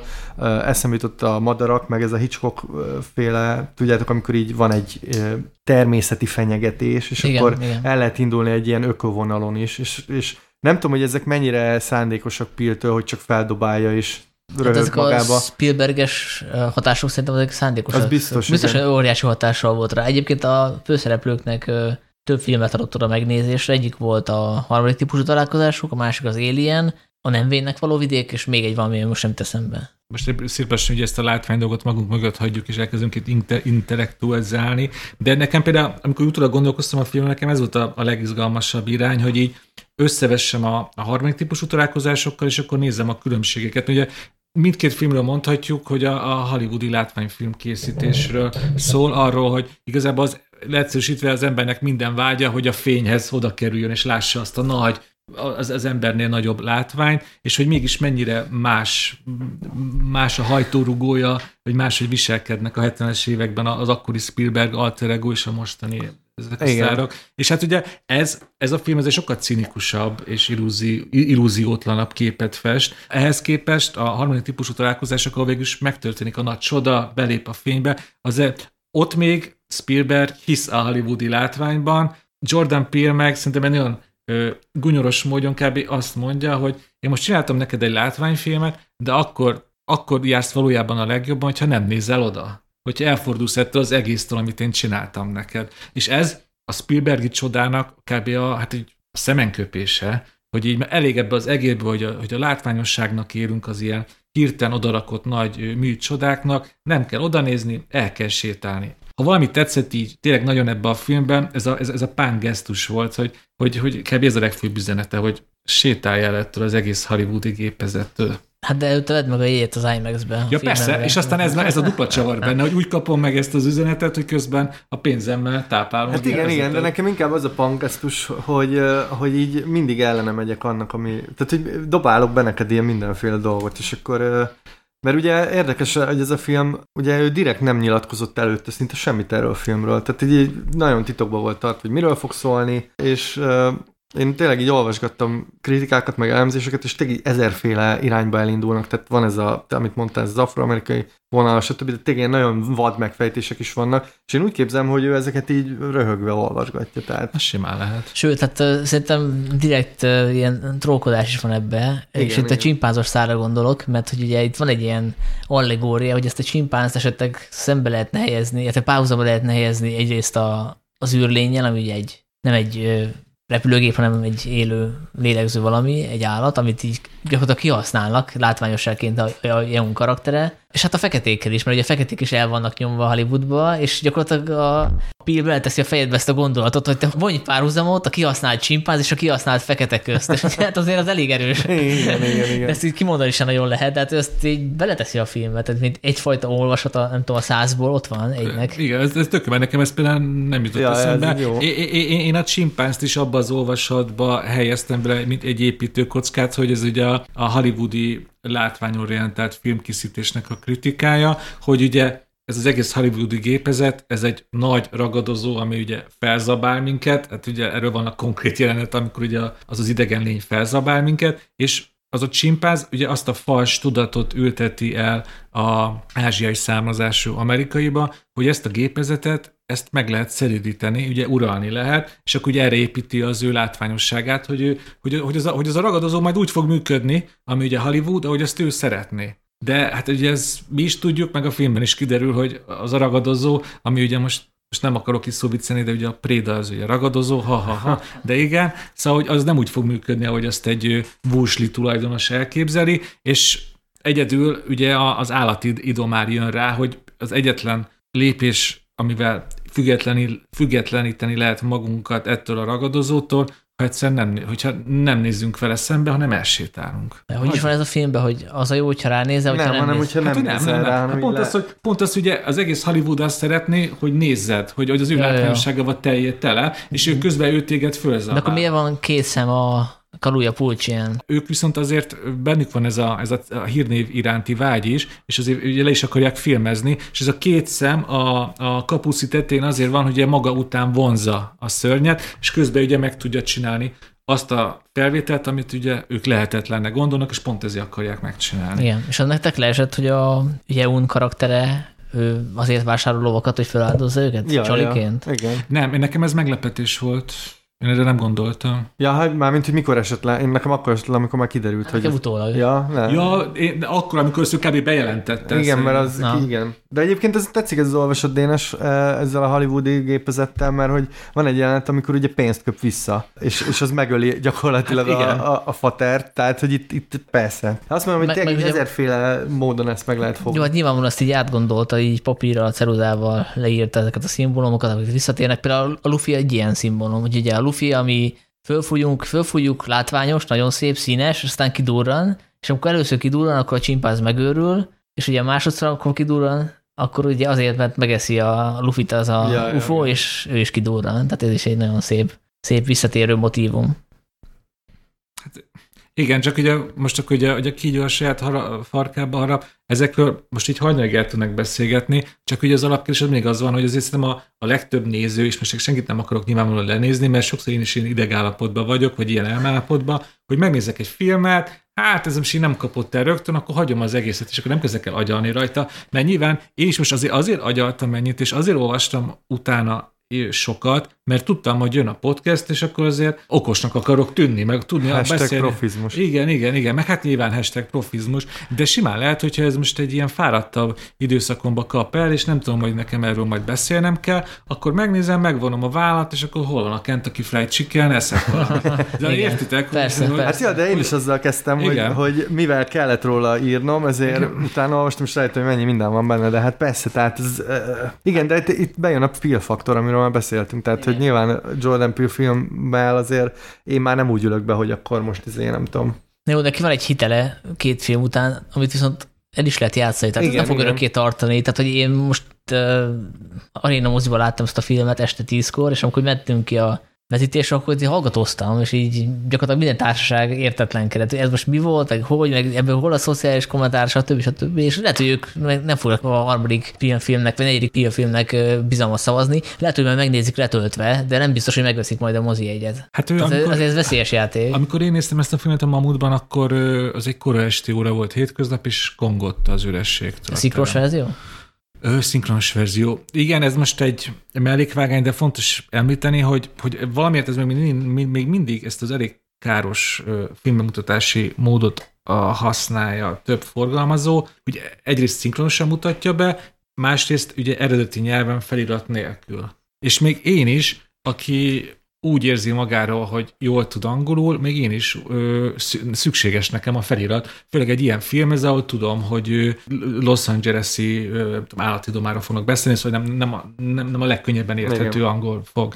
És, és ezért ültem be a szinkronosra, mert inkább akartam érteni teljesen, viszont tudva, hogy azért pár kulturális utalás biztos, ja, hogy elveszik út közben. A rendezőnek fantasztikus orgánuma van egyébként, ha lemaradtál. Lehet, hogy a szinkronban is jó. A Mármint a, a filmbeli rendező. Igen, igen, igen. Uh, nem tudom, hogy ki szinkronizálta, de, de egy, nagyon... Egy, egy, nagyon híres szinkronhang, a, aki például szerintem biztos vagyok benne, hogy Harrison Fordot is többször szinkronizálta, más ilyen kimért, mély, Szóval ilyen tekintélyparancsoló szinkront kapott, és egy ilyen természetellenesen lassú beszédmódot. Szerintem valamit azért gondolom próbáltak utánozni. Igen. Tehát a feketéket biztos nem feketék szinkronizálták. Vagy csak nem a Káli Dartú osztodásos szaporodás. Igen. Hát tényleg én biztos, hogy újra fogom majd nézni valamikor, nem mostanában, de ja, szerintem az, fog, az fogja eldönteni. Mert például a, én most azt mondom, hogy én a, a Get Out és az, az az közé tenném a másik helyre, de nekem például az az is uh, másik nézésre így, így jobban tetszett, tehát meg kell nézni újra. Hát én most megnézném IMAX-be, hogyha valaki megdobna egy így egyel. Akkor uh, nyugodtan küldjetek Sanyinak a a szerkesztőség, szerkesztőség címére. címére Igen.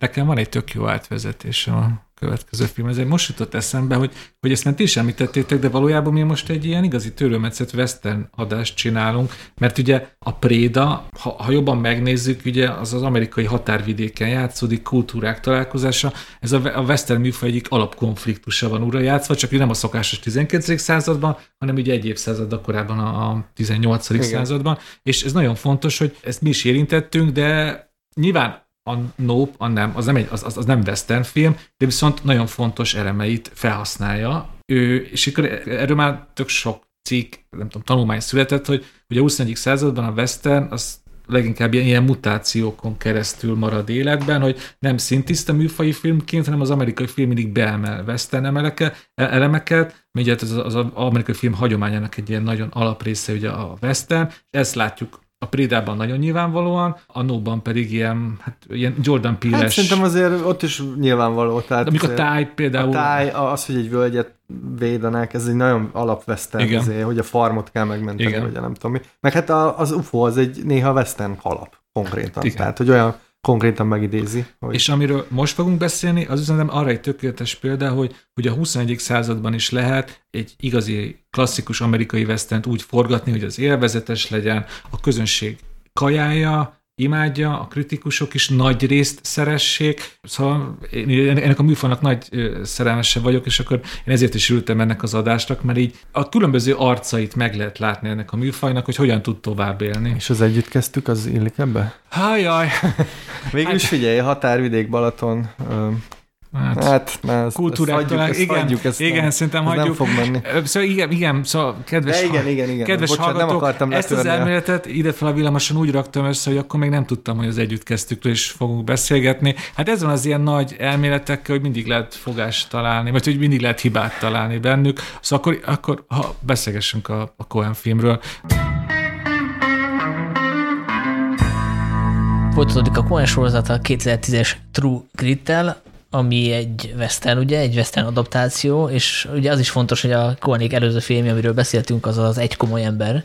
Igen. És itt egy korábban látott receptet vesznek elő, hogy vesznek egy, készítenek egy komolyabb filmet, egy ilyen rétegebb filmet, és utána kipróbálják magukat egy népszerűbb műfajban. Ugye korábban is volt ilyen a a George Clooney féle film, aminek nem fog eszembe jutni a neve, a Kegyetlen bánásmód, ugye az, az, is egy ilyen elég, elég látványos kirándulás volt a mainstreambe, és végülis a True Grit is az. És egy majd nyilván... nekem, egy nekik. Igen. Van ez a híres mondás, ugye? Ezt Igen. majd nyilván fogjuk elemezni, hogy ebben mennyi a kikacsintás, meg a műfaj játék. Szerintem kevesebb, mint a megszokott náluk, meg eleve egy adaptációra van szó. Ugye készült 1960-ban egy adaptáció 69. a 69 bocsánat. A, a regényt ugye Charles Portis írta, 68-ban. 1968-ban adtak ki, és rá egy évre jelent meg a John Wayne Western, Igen, és az ugye, első feldolgozás. És ugye ezért kapott John Wayne Oscárt, ez volt aztán talán az egyetlen Oscarja.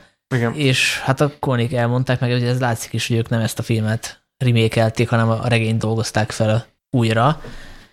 Szerintem érdemes azért pár szót szólni a cselekményről, még mielőtt belemegyünk az elemzésbe. Ugye arról van szó, hogy van egy 14 éves lány, akinek a, az apját meggyilkolja egy Tom Cheney nevű figura, és hát a kislány úgy dönt, hogy ő megpróbálja levadászni ezt a figurát, és bosszút áll, és ehhez felbérel egy részeges, hogy hívják ezt magyarul? Bandita? Vagy hát, mire gondolsz? Hát a, US Marshal. Ja, US Marshal. Fejvadász. Fejvadász? Hát nem, mert, hát, nem, nem, mert, mert, mert ő hivatalos figura végül is. Ő, ő egy valamilyen bíró, ez magyarra fordít. Békebíró. Békebíró, szerintem ez a magyar fordítás, mert ugye ő az államnak a hivatalos... Ö...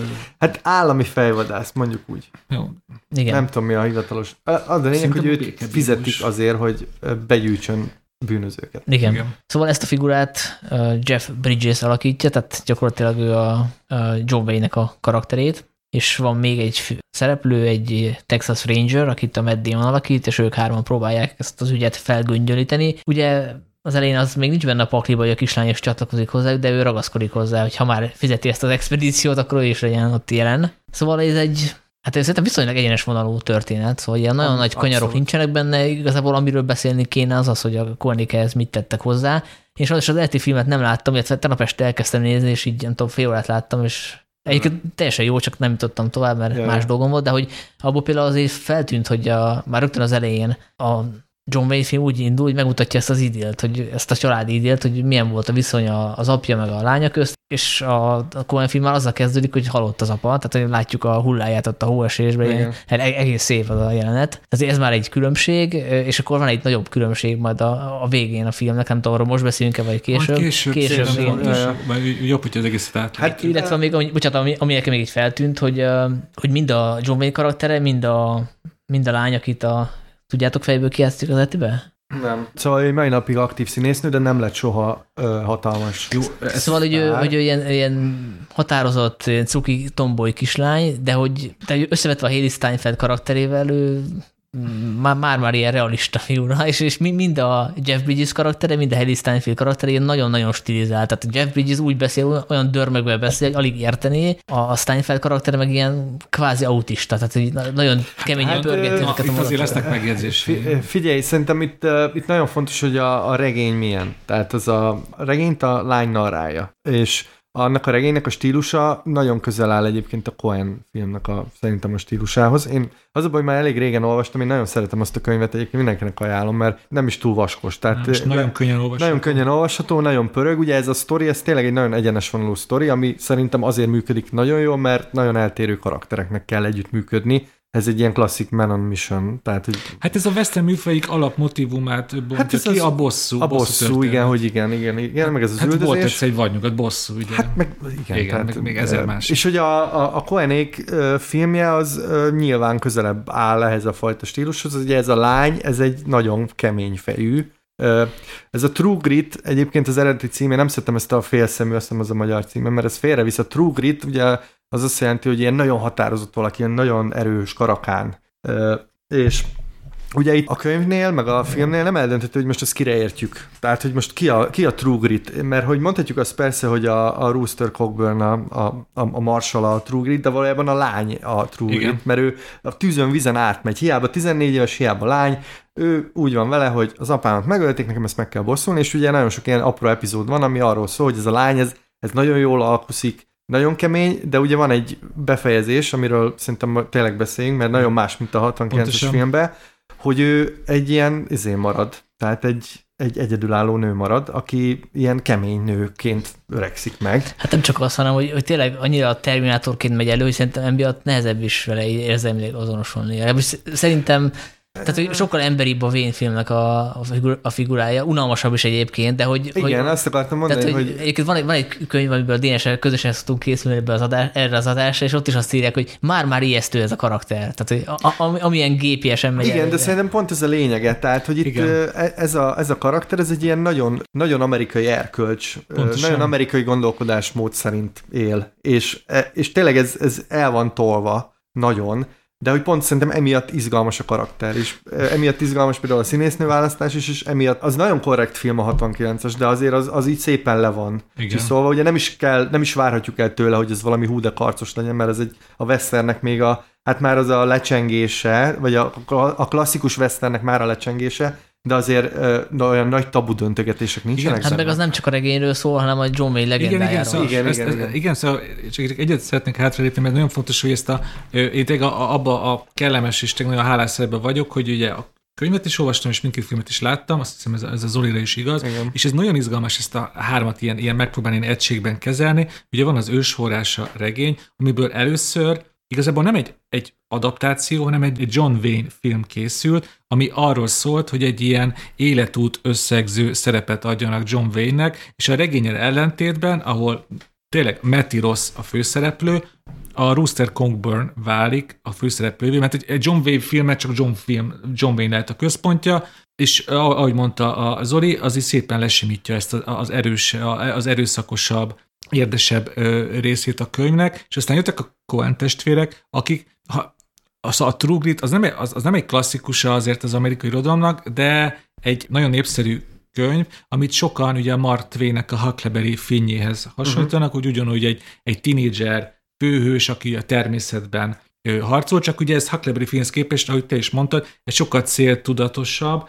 ö, ö, karakter, és ez nagyon fontos, hogy, hogy ő tényleg az akkori vadnyugatnak a terméke, egyrészt ugye annak a, vadságban, annak a vadságában nő fel a határvidéken, a másik nagyon fontos, hogy ez a regényben jobban ki van bontva, de a Coen filmben is benne van, hogy ő egy szigorú vallásos neveltetést kapott, és ő mindent nem is az új szövetség, igazából ő áll, nagyon fontos, hogy az ószövetségből idéz, és ez a fogad fogért, szemet szemért, ő mondhatja, hogy nehéz hozzá, ő, nehéz vele azonosulni, például azért, mert igazából ő egy nagyon rendkívül bosszú szomjas ember, és neki teljesen természetes, hogyha, hogy, hogy az apámat megölték, én megyek és megölöm. És neki egy pillanatban sincs benne semmiféle önreflexió, vagy mondjuk az a ö, új szövetségi tanítás, hogy kegyelmez meg az embertársadnak, vagy légy elnéző, vagy most nyilván most nagyon egyszerűsítem, de ez a lényeg. Ő egy ilyen ószövetségi tanítás szerint él, és ő, szerintem nagyon izgalmasan van megírva ez a karakter, mert ő sosem reflektál önmagára, Matty Ross, viszont mindenkit rögtön elítél maga,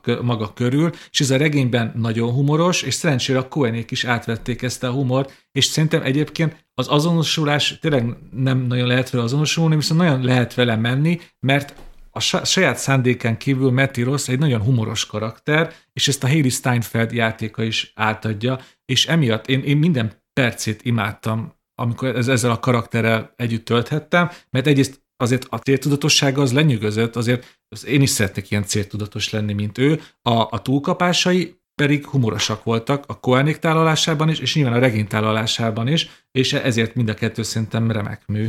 Jó, az ezt tegyük hozzá, hogy ebben van egy ilyen, ez a koravén kislány motivuma, Igen. ami így egy nagyon hálás vígjátéki. Ugye rengeteg ilyen Disney film van, ahol az a, az a poén, hogy a, a kislány, aki 10 éves, úgy viselkedik, mint egy 30 éves. Hát És- gyakorlatilag több olyan film van, amiben ezt látjuk, mint ahol a korának Na, megfelelően igen, na, a ez meg, gyerek. igen, tehát De ez, viszont itt egy, itt egy kb. 14 éves lány játszott el. Ö, Igen, igen, ö, igen, igen. Ross, Csak hogy- csak itt hogy Haley Steinfeld arra kb. akar- hasonló korosztály. Igen, csak arra akartam csatlakozni, amit mondtál, hogy, hogy itt nyilván, nyilván e, e, e, van egy ilyen faktor benne, de hogy itt tényleg nagyon fontos, hogy ez egy ilyen nagyon vadnyugati erkölcsöt Igen. visz ez a lány, sőt, ugye ilyen nagyon pragmatikus, ilyen üzleti, izé, nem tudom, minden centtel el kell számolni, és ez a regényben még jobban benne van. Van, azt hiszem a kulcsmondat a karakter, ez nothing is free except the grace of God. Igen, Ezt hogyan igen, fordítsuk igen, igen. szépen magyarra? Igen. Hát semmi, Semmi nem- sincs ingyen, csak Isten kegyelme. És ez, ez tényleg ő, hogy ő mindenben a pénzt látja, kivéve, hogy van egy ilyen ö, ö, istenhite, ami mégiscsak azért egy kicsit túlmutat. Ő a bankban hisz, és ebben az ószövetségi istenben így, így lehetne ezt Igen. Igen, de én úgy, e- a sajnos tényleg régen olvastam a könyvet, de úgy emlékszem, hogy a könyv azért, azért humoros. Tehát, hogy, Persze, persze. tehát, hogy itt, és szerintem a Koenék filmje is humoros. De, de pont azért, mert ugye a regény, a Matty Rossnak a monológia, és ezt a Cohen film is nagyjából átveszi, és például olyanokat mond, és mint mindenki tudja, a macskák azok ördögi teremtmények, lásd, és hogy egy, hozzá, hozzá egy idézetet az Ószövetségből. Ja, igen, és igen, ugye igen, ő ezt igen. teljesen komolyan mondja a regényben Matty Ross, és ezt, ezt nyilván nem vették át a Cohenék, de azért hasonlók vannak, amikor olyan dolgokat mond teljes komolysággal, hogy mindig így hátrahőkölünk, de azért, azért na, Igen. és amúgy ö, nyilván most egy kicsit elkanyarodtam, mert ugye ez egy Cohen podcast, és nem Charles Portis ö, ö, könyvének a, a, a dicsérete, de én ezt azért tartom egy kiemelkedő darabjának, mert egy olyan oldalát mutatták meg itt a Cohen testvérek a, a filmkészítési minőségüknek, amit az ritkán látunk, hogy ők visszatudják a saját szerzői dolgokat egy kicsit, abból kicsit visszalépnek, és észrevették, hogy van egy könyv, ami, ami tényleg egy bravúros irodalmi könyv, és ők ezt hülyen néha finoman az ő szerzőjegyeikkel megbolondítva, de hülyen az első betűtől a végéig filmre viszik. Én most direkt elolvastam az első bekezdését a könyvek, Konkrétan a film, a monológ ugyanazzal a mondattal kezdődik, mint a könyv. A John Wayne film sokkal nagyobb eltérések vannak a John igen, Wayne filmnek ehhez képest, és a végéről még direkt nem beszélek. És nyilván a kritikusok sokszor ezért is kötöttek bele, hogy de ez igazából nem is Cohen film, és én azt várszolom, de még jó, hogy de én kifejezetten örülök, mert van egy Charty Sportis könyv, aminek, a, amit végre ők hülyen visszaadtak, és nem egy ilyen John Wayne féle átiratot látok. Hát szerintem egyébként Cohen film, mert azért benne vannak az ő saját mániáik és jegyék. Nyilván a, most főleg, ha az egy komoly ember után nézed, amit szerintem abban megegyezhetünk, hogy abban tényleg minden benne Na, az van. a Cohen film. A Cohen film. Ebbe azért eléggé limitált, de, de én, amiket szeretek a Cohenéknél, a, a hangvétel, a, a, a nagyon, nagyon fura mellékszereplők, az ilyen pici epizódok, amik ilyen nagyon what the fuck, az itt mind-mind benne van. És egyébként még egy zárójeles megjegyzés, hogy ez a Koenék legsikeresebb filmje pénzügyileg. Tíz oszkára jelölték. És egyet csak kapott, azt tegyük hozzá. De hogy de pénzügyileg egyébként a legsikeresebb filmük. Tehát ez, ez, ez, ez egy körülbelül a Préda költségvetése, ha jól emlékszem, és ilyen majdnem 300 milliót hozott. Hát mert ez egy klasszikus amerikai western, típusan egy olyan film, amire szerintem az amerikai nézők még Igen, csak azért ez 2010-es film, tehát azért manapság már ilyen, azért ez egy, nyilván nem mondanám klasszikus westernnek, de a történet szintjén ez Igaz. egy klasszikus western. Igen. Meg azt hiszem, hogy nem kapott olyan komoly besorolást, talán uh-huh. elég vajszűvek voltak a, a Kornatár Bizottság tagjai, nem is tudom, 12-es vagy 13-as kapott, ami Szóval azért vannak benne hullák, meg vannak benne halálok, szóval... Hát igen. Sanyi már említette azt a könyvet, amiből felszoktunk készülni a Koenékre, majd hogyha eszünkbe jut a cím, akkor mondjuk is, de a korábbi adásokban mondtuk. Ott például tök érdekes volt nekem, és, és, és nagyon egyetértek, hogy a, erre a filmre a, a Young Adult műfajba így kicsit így belesorolja, ugye mi a, Igen. az éhezők viadala, meg ezek, hogy nyilván amikor Charles Portis írta, akkor ez a szó nem létezett, de így, így utólag, így, így, így, így ez az elmúlt évtizedben ugye pár évig ez egy nagyon menő dolog volt, és így van egy 14 éves lány, aki ugye megtalálja, aki ugye kis, van benne egy kis felnövés történet, kaland, a világ megismerése. Ez az, ez az elmúlt egy, év, egy, egy bő évtizedek az egyik legjobb Young Adult filmje, így, így is Hát mondani. nem tudom, én azért ezzel vitatkoznék, mert a Young Adultnak azért elég fontos része az, hogy a, a, a társadalom körülötte az, az egy ilyen metaforikus valami. Jó. Itt azért egy, egy, tényleg átmennek az indián területre, ahol gyakorlatilag nincs törvény, a, a városban még van törvény, tehát hogy ez az elég klasszikus western. Oké, okay, a... De értem, mit mondasz, maga, maga az a felnövés, meg az, hogy gyakorlatilag felnőtté a válik. Nagy kalandot a, a kaland, igen, stb. Az tény, tény. És amúgy ez a, ez a társadalmi kontextus, ami nyilván a Charles Portis, jó, most megint nem több, többet nem emelem ki, de hogy abban a regényben nyilván mélyebben benne van, azért itt is, hogy, hogy ugye ez az Amerika, ez még nem állt teljesen össze, a polgárháború után vagyunk, vagyunk pár évvel, és igazából három nagyon különböző világ találkozása. Ugye van a Arkansas, ami egy, a délhez tartozott, és nyilván van, van a Texas, ami a Texas az ugye mai napig egy külön világ Amerikán Igen. belül, és van a törvényen kívüli Chowtown Nation, ami a későbbi Oklahoma, csak ugye itt még, itt még nem Amerika része, hanem egy indián rezervátum, és így tök érdekes, ugye az a klasszikus folyón átlépés itt mindig egy, egy másik világba való átlépést jelent, és ezt, ezt, ezt, ezt a Koenék tényleg nem hangsúlyozzák ki, de azért itt, itt, itt vannak, hogy vannak külön kultúrák és társadalmak ütköznek, legfőképpen a három fő karakteren. Ugye van a Texas Ranger, a békebíró, vagy ugye állami fejvadász, és ugye a, a nagyon szigorúan protestáns arkansasi ugye tini lány. Igen. Szóval, ha nagyon akarom, akkor ezt a young adultos társadalmi közeget ott, ott meg tudom rajzolni, azzal a csalással, hogy azért a Portis regénye is ott van a fejemben, meg a, az amerikai történelem ismerete. De hát a kontestvérek mondták egyébként ezt, hogy, hogy ők ezt a ezt így, így képzelték el ezt a filmet, hogy ez tényleg egy ilyen fiatal korosztálynak is szól, és hogy ezeknek a történetnek az a lényeg, hogy nincs túl bonyolítva, vagy nem is kell, és azért nem Igen. is akarták. De igazából ezt most nyugodtan zárójelbe tehetjük, mert azt ugye megszoktuk, hogy amit a kontestvérek a saját filmükről nyilatkoznak, azt nem szabad komolyan venni. Tehát, hogy ez lehet, hogy ők, ők ezt a legbonyolult a filmüknek gondolják, hogy ezt nyilatkozták közben. Igen, tehát ez egy elég, eléggé megtévesztő. Ők amúgy nyilván én is mindig nagyon óvatosan kell idézni a Cohen testvérek nyilatkozatait. E, egy interjú például azt olvastam tőlük, hogy hogy nyilván ők is tudják, hogy ráhúzható az, hogy egy western, de ők itt igazából sosem western akartak csinálni, hogy elsősorban volt egy regény, amit szerettek, és azt hülyen akarták adaptálni. Hát ez egy western, az ez. Persze, persze. Abszolút. És csak, csak hogy ez az ő prioritásokat mutatja. Igen.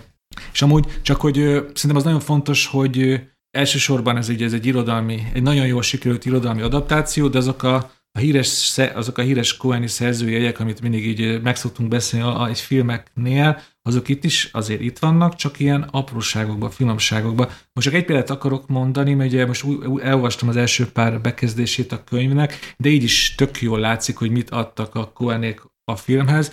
A, még erőszakosabbá tették, és még feketébbé ö, ö, varázsolták a humorát. Például arra gondolok, hogy van a, a könyv, és a film elején is van egy, ugye, egy hármas kivégzés, ugye a kötél általi halára ítélnek három gazfickót, és például van egy indián, két halára ítélt elmondja a beszédét, az indián is elkezdené mondani, de inkább rögtön ráhúzzák ugye a, a fejére a, azt a fekete, hogy mondják hát ezt? Kapucni. Csukját, csukját, kapu, igen. igen. És ő nem mondhatja végig. Na a regényben végig mondhatja. És ez így viszont annyira koelnes, nem, hogy ha szerencsétlen Indián még a, még a élete utolsó beszédét sem mondhatja végig. Igen. I- ilyen, ilyen, ilyen pluszokat adnak hozzá, és egy-két plusz jelentet írtak hozzá, és...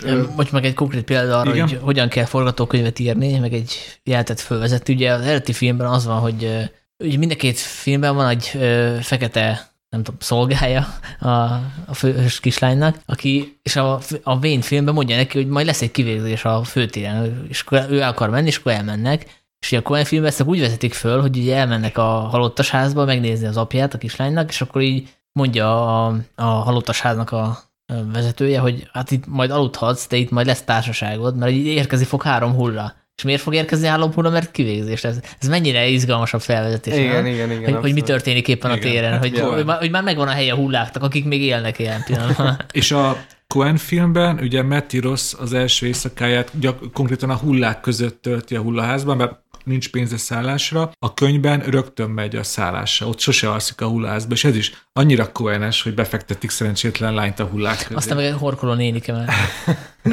Egyébként nekem a, a legko- szerintem a Cohen életmű egyik legjobb poénja van ebben a filmben, ami nekem nagyon-nagyon koenes, amikor a kilovagol, a, megállnak, hogy követi őket valaki, és előjön egy medve egy lovon, ami nem egy medve, hanem egy orvos, vagy nem is tudom micsoda. És az egész jelenet igazából nem tesz semmit, a, a sztorit nem viszi előre, de, de elképesztően koenes, ilyen kicsit szűrába tolja hirtelen ezt az egészet is ilyen zá, idézőjelezése. És ezt úgy tudom, ezt ők írták a filmet. Igen, igen, igen az, a, az a hulla, ami föl van húzva a fára, az nincs benne az eredetiben. És az ilyen irreálisan magasra van igen, húzva, igen. és álltok azért, mert ez így emlékezhet egy ilyen tarotkártyára, tudod, a hullára. Ja, igen, van egy ilyen tarotkártya tényleg. Aztán ki, tud, ki tudja, hogy ez így van, vagy csak belmagyarázzuk. igen. Aztán lehet, hogy akkor most már rá kéne fordulni a végre, nem? Vagy ha Szerintem nincs igen. más. Hát a, a, nekem ilyen triviáim van, de az majd a végén ráér. Ó, szerintem, a, a, amit talán még érdemes, hogy az tényleg szerintem a, az amerikai film egyik ikonikus jelenetévé vált, már a John Wayne verzióban is, ugye amikor Jeff Bridges, pont, na, nem Jeff Bridges, hanem ugye Rooster Cockburn karaktere, ugye a, a gyeplőt a szájába veszi, és két pisztolyjal nekivágtat. És ez tök érdekes, hogy, hogy itt, itt azért van, van egy tiszteletadás a film felé is, hogy ezt azért nagyjából ugyanúgy leforgatták. Az a legújabb verzióban is, és így tovább él ez a, hát szerintem meg azért sokak szerint is ez egy ikonikus jelenete az amerikai filmnek. Ö, ebben például egyezik a John Wayne filmnel, és ami viszont ugye egy nagy eltérés, és, és erre is akarta Sanyi rátérni, hogy a könyvnek van egy epilógusa, amiben több tíz évet ugrik előre, ez a John Wayne filmből hiányzik, ott egy ilyen hősies púzzal ér véget, hogy kb. ezt úgy emlékszem, hogy így John, John Wayne így, így behúzza a lovat, és így a ló így két lábon áll, és akkor egy ilyen dicsőséges ellovaglás igen, van, igen. úgy emlékszem. Igen. Na ehhez képest, Sanyi... Hát én nem csak erre gondoltam, hogy van egy epilógus, hogy hát megismerjük, mi lesz a sorsa, itt, hanem hogy ha jól tudom, akkor az elti filmben, vagy a regényben is, ugye az történik, hogy a barlangban, ahol leesik a, a lány, hogy ott eltöri a karját. Igen, igen. Itt meg megcsípi, megcsípi, megmarja egy kígyó, és hát ugye annak az lesz a következmény, hogy nem tudják megmenteni a karját, és amputálni kell, és ugye hát az egy eléggé egyértelmű szimbólum, hogy abban a pillanatban esik bele ebbe a verembe, hogy meghúzza a ravasz, tehát hogy a, a bosszú vágy miatt kell gyakorlatilag meghalni, tehát egyből megbűnődik, és ugye ezek olyan filmeknek egy ilyen visszatérő tanulsága, hogy, hogy nincsenek ilyen tettek csak úgy a levegőben, hanem mindennek van következménye, és hát az ő bosszúvágy az gyakorlatilag elemészti őt, és, és hát lehet, hogy ez, ezért is él egy magányos életet, hogy ilyen vénkisasszonyként végzi egy félkarú nőként, mert ugye megmérgezte gyakorlatilag a saját bosszúvágyát, ugye a kígyó, a, a, a bűnbeesésnek a szimbóluma is, ha úgy veszük. Tehát ez nagyon ügyes hát meg ugye ez, ez, ez, ez szerintem egy olyan ilyen bölcs irónia a filmben, hogy, tök, hogy valamiért Matty Ross ezt az ószövetségi világképet így valamiért magára nem, nem, nem érzi relevánsnak, hogy ő, ő megöl egy embert, akkor tudhatná, hogy akkor szemet szemét fogad, fogad, akkor ezért meg fogja kapni a büntetését, és amit ő mindenki máson számon kér, azt valamiért így magára már nem vonatkoztatja, és ő konkrétan megöl egy embert, és aztán Igen. nyilván jön rögtön a büntetés. Meg ugye ő nem elégszik meg azzal, vagy nem elégedne meg azzal a felajánlott verzióval, hogy ezt a fickót a törvény elé állítják, hanem ő azt akarja, hogy ez a, az ember, aki megölt az apját, ez azért bűnhődjön, és abban a városban bűnhődjön, Igen. ami Igen. nyilván ahol megölt az apját. Tehát, hogy a saját személyes bosszú érdekli, ne az, hogy ne az, hogy egy, egy, egy gyilkos rács mögé kerüljön, vagy megbűhödjön, hanem úgy bűhödjön meg, ahogy ő akarja. Igen, az, az a szó, hogy szerethető, az tényleg elég túlzás Meti rossz karakterére, de ami szerintem mégis vannak pillanatok, amikor konkrétan szerethető, az, hogy most elmondtál tényleg, hogy milyen vérszomjas bosszúvágyó, de szerintem időről időre a benne lakozó gyerek, azért az mindig csak felszínre jön. Például, hogy a végéről beszélünk, amikor például ugye az ő kedves lován ugye vágtáznak vissza, hogy azt a kígyó által mart sebet valahogy időben ugye kezeljék, akkor ugye végegyengülésben, ugye végkimerülésben meghal a ló, és akkor viszont tényleg úgy viselkedik, mint a legtöbb gyerek, hogy úristen, az egy, az egy, az egy kedves paci, és most te megölöd,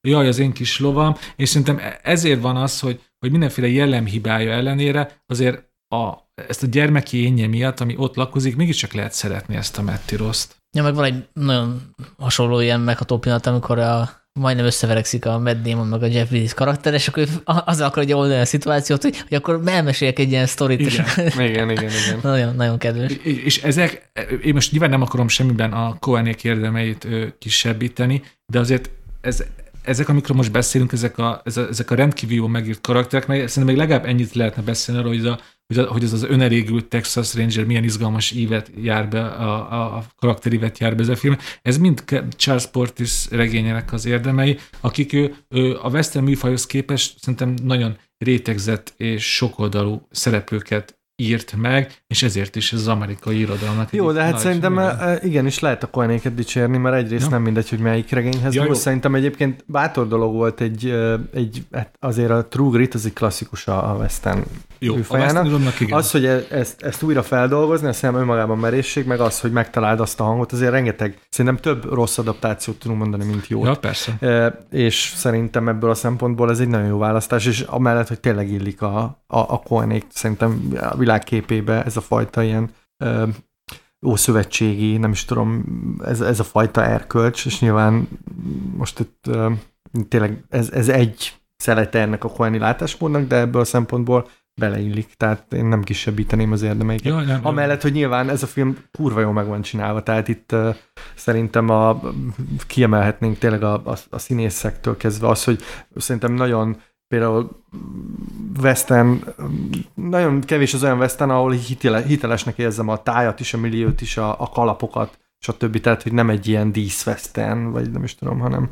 Igen. És hogy, és hogy kb. minden második mondat emlékezetes. Olyan párbeszédek vannak benne végig, hogy így nem hittem a fülemnek. Annyira szellemes az egész, és ilyen gyorsan pörgő a beszédmód. Ezt nagyon szerettem. És amúgy nekem, ugye én már rögtön ebbe az epilógusba akartam átcsapni, hogy nekem igazán remek művé egyébként az az utolsó három-négy perc teszi, mert az is arról szól, hogy ő egyrészt ugye a dolgoknak van következménye, ugye Metti tínédzserként elvesztette a karját, ez ugye örök életre elkíséri, hát nyilván ez egy elég nyilvánvaló szimbólum annak, hogy ő ugye gyilkossá vált, és ez örök életre ott van. És a másik az, hogy amin én a film közül végig mosolyogtam, hogy milyen pokróc természete van, meg milyen anyagi ez a nő, ő, abban bele se gondoltam, hogy de aki 14 évesen i- ilyen, Hát az kb. Akkor, kb. egész életében magányra van ítélve, és akkor ugye ez is ugye... Igen, ugye... és ott el is hangzik egy ilyen mondat, amit én nagyon szeretek, hogy uh, úgy intézi el, hogy hát azért nem uh, házasodtam meg, mert nekem nincs időm ilyen, ilyen bagatel dolgokkal így foglalkozni. Hát ez klasszikus tagadás, És ez nem? egy ilyen klasszikus tagadás, igen. De egyébként szerintem a, a, az epilógusnak a másik zseniális húzása,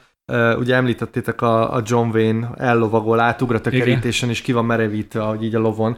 Ebben a, a, a Cohen féle verzióban ez szerintem egy nagyon nagyon jó és nagyon frappáns, és nem emlékszem, hogy ez a könyvben pontosan hogy van, hogy ugye itt megtudjuk, hogy egy ilyen western showban végzi. Ugyanígy van a könyvben. Ugye? Igen, nagyon, igen, nagyon igen. hülyen, Igen, van tehát hogy, és ez szerintem egy nagyon szép befejezés, mert ez egy, ez egy valójában azért tragikus, tehát hogy ez a régi western hős, ez már csak ilyen cirkuszi, nem tudom, ilyen majom kvázi, tehát Hát hogy igen. jó, hogy nem akarom leszólni ezeket a western show de hogy azért nyilván ez egy ilyen, nem egy ilyen nagyon izé, vég, ilyen nagyon pátoszos, és ez, ez, ez, valahogy ilyen nagyon szép ívet ad ennek a Hát karakternek. meg, hogy ez annyira mélyen melankólikus a, a vége, és annyira ilyen mély igazság van benne, hogy, hogy Betty Ross 14 évesen végigélte ezt a nagy kalandot, ö, ugye Rooster Cockburn és ö, LaBeef-fel, és akkor az ember azt hinné, hogy ilyen- hollywoodi filmeken szociálzódott lelkünkkel, hogy ez csak az első nagy kaland az életében, Igen. és aztán kiderül, hogy, hogy igazából élete legfontosabb története az már 14 évesen megtörtént vele, és onnantól kezdve, legalábbis, hogy ő összefoglalja az életét, onnantól kezdve igazából csak egy ilyen kis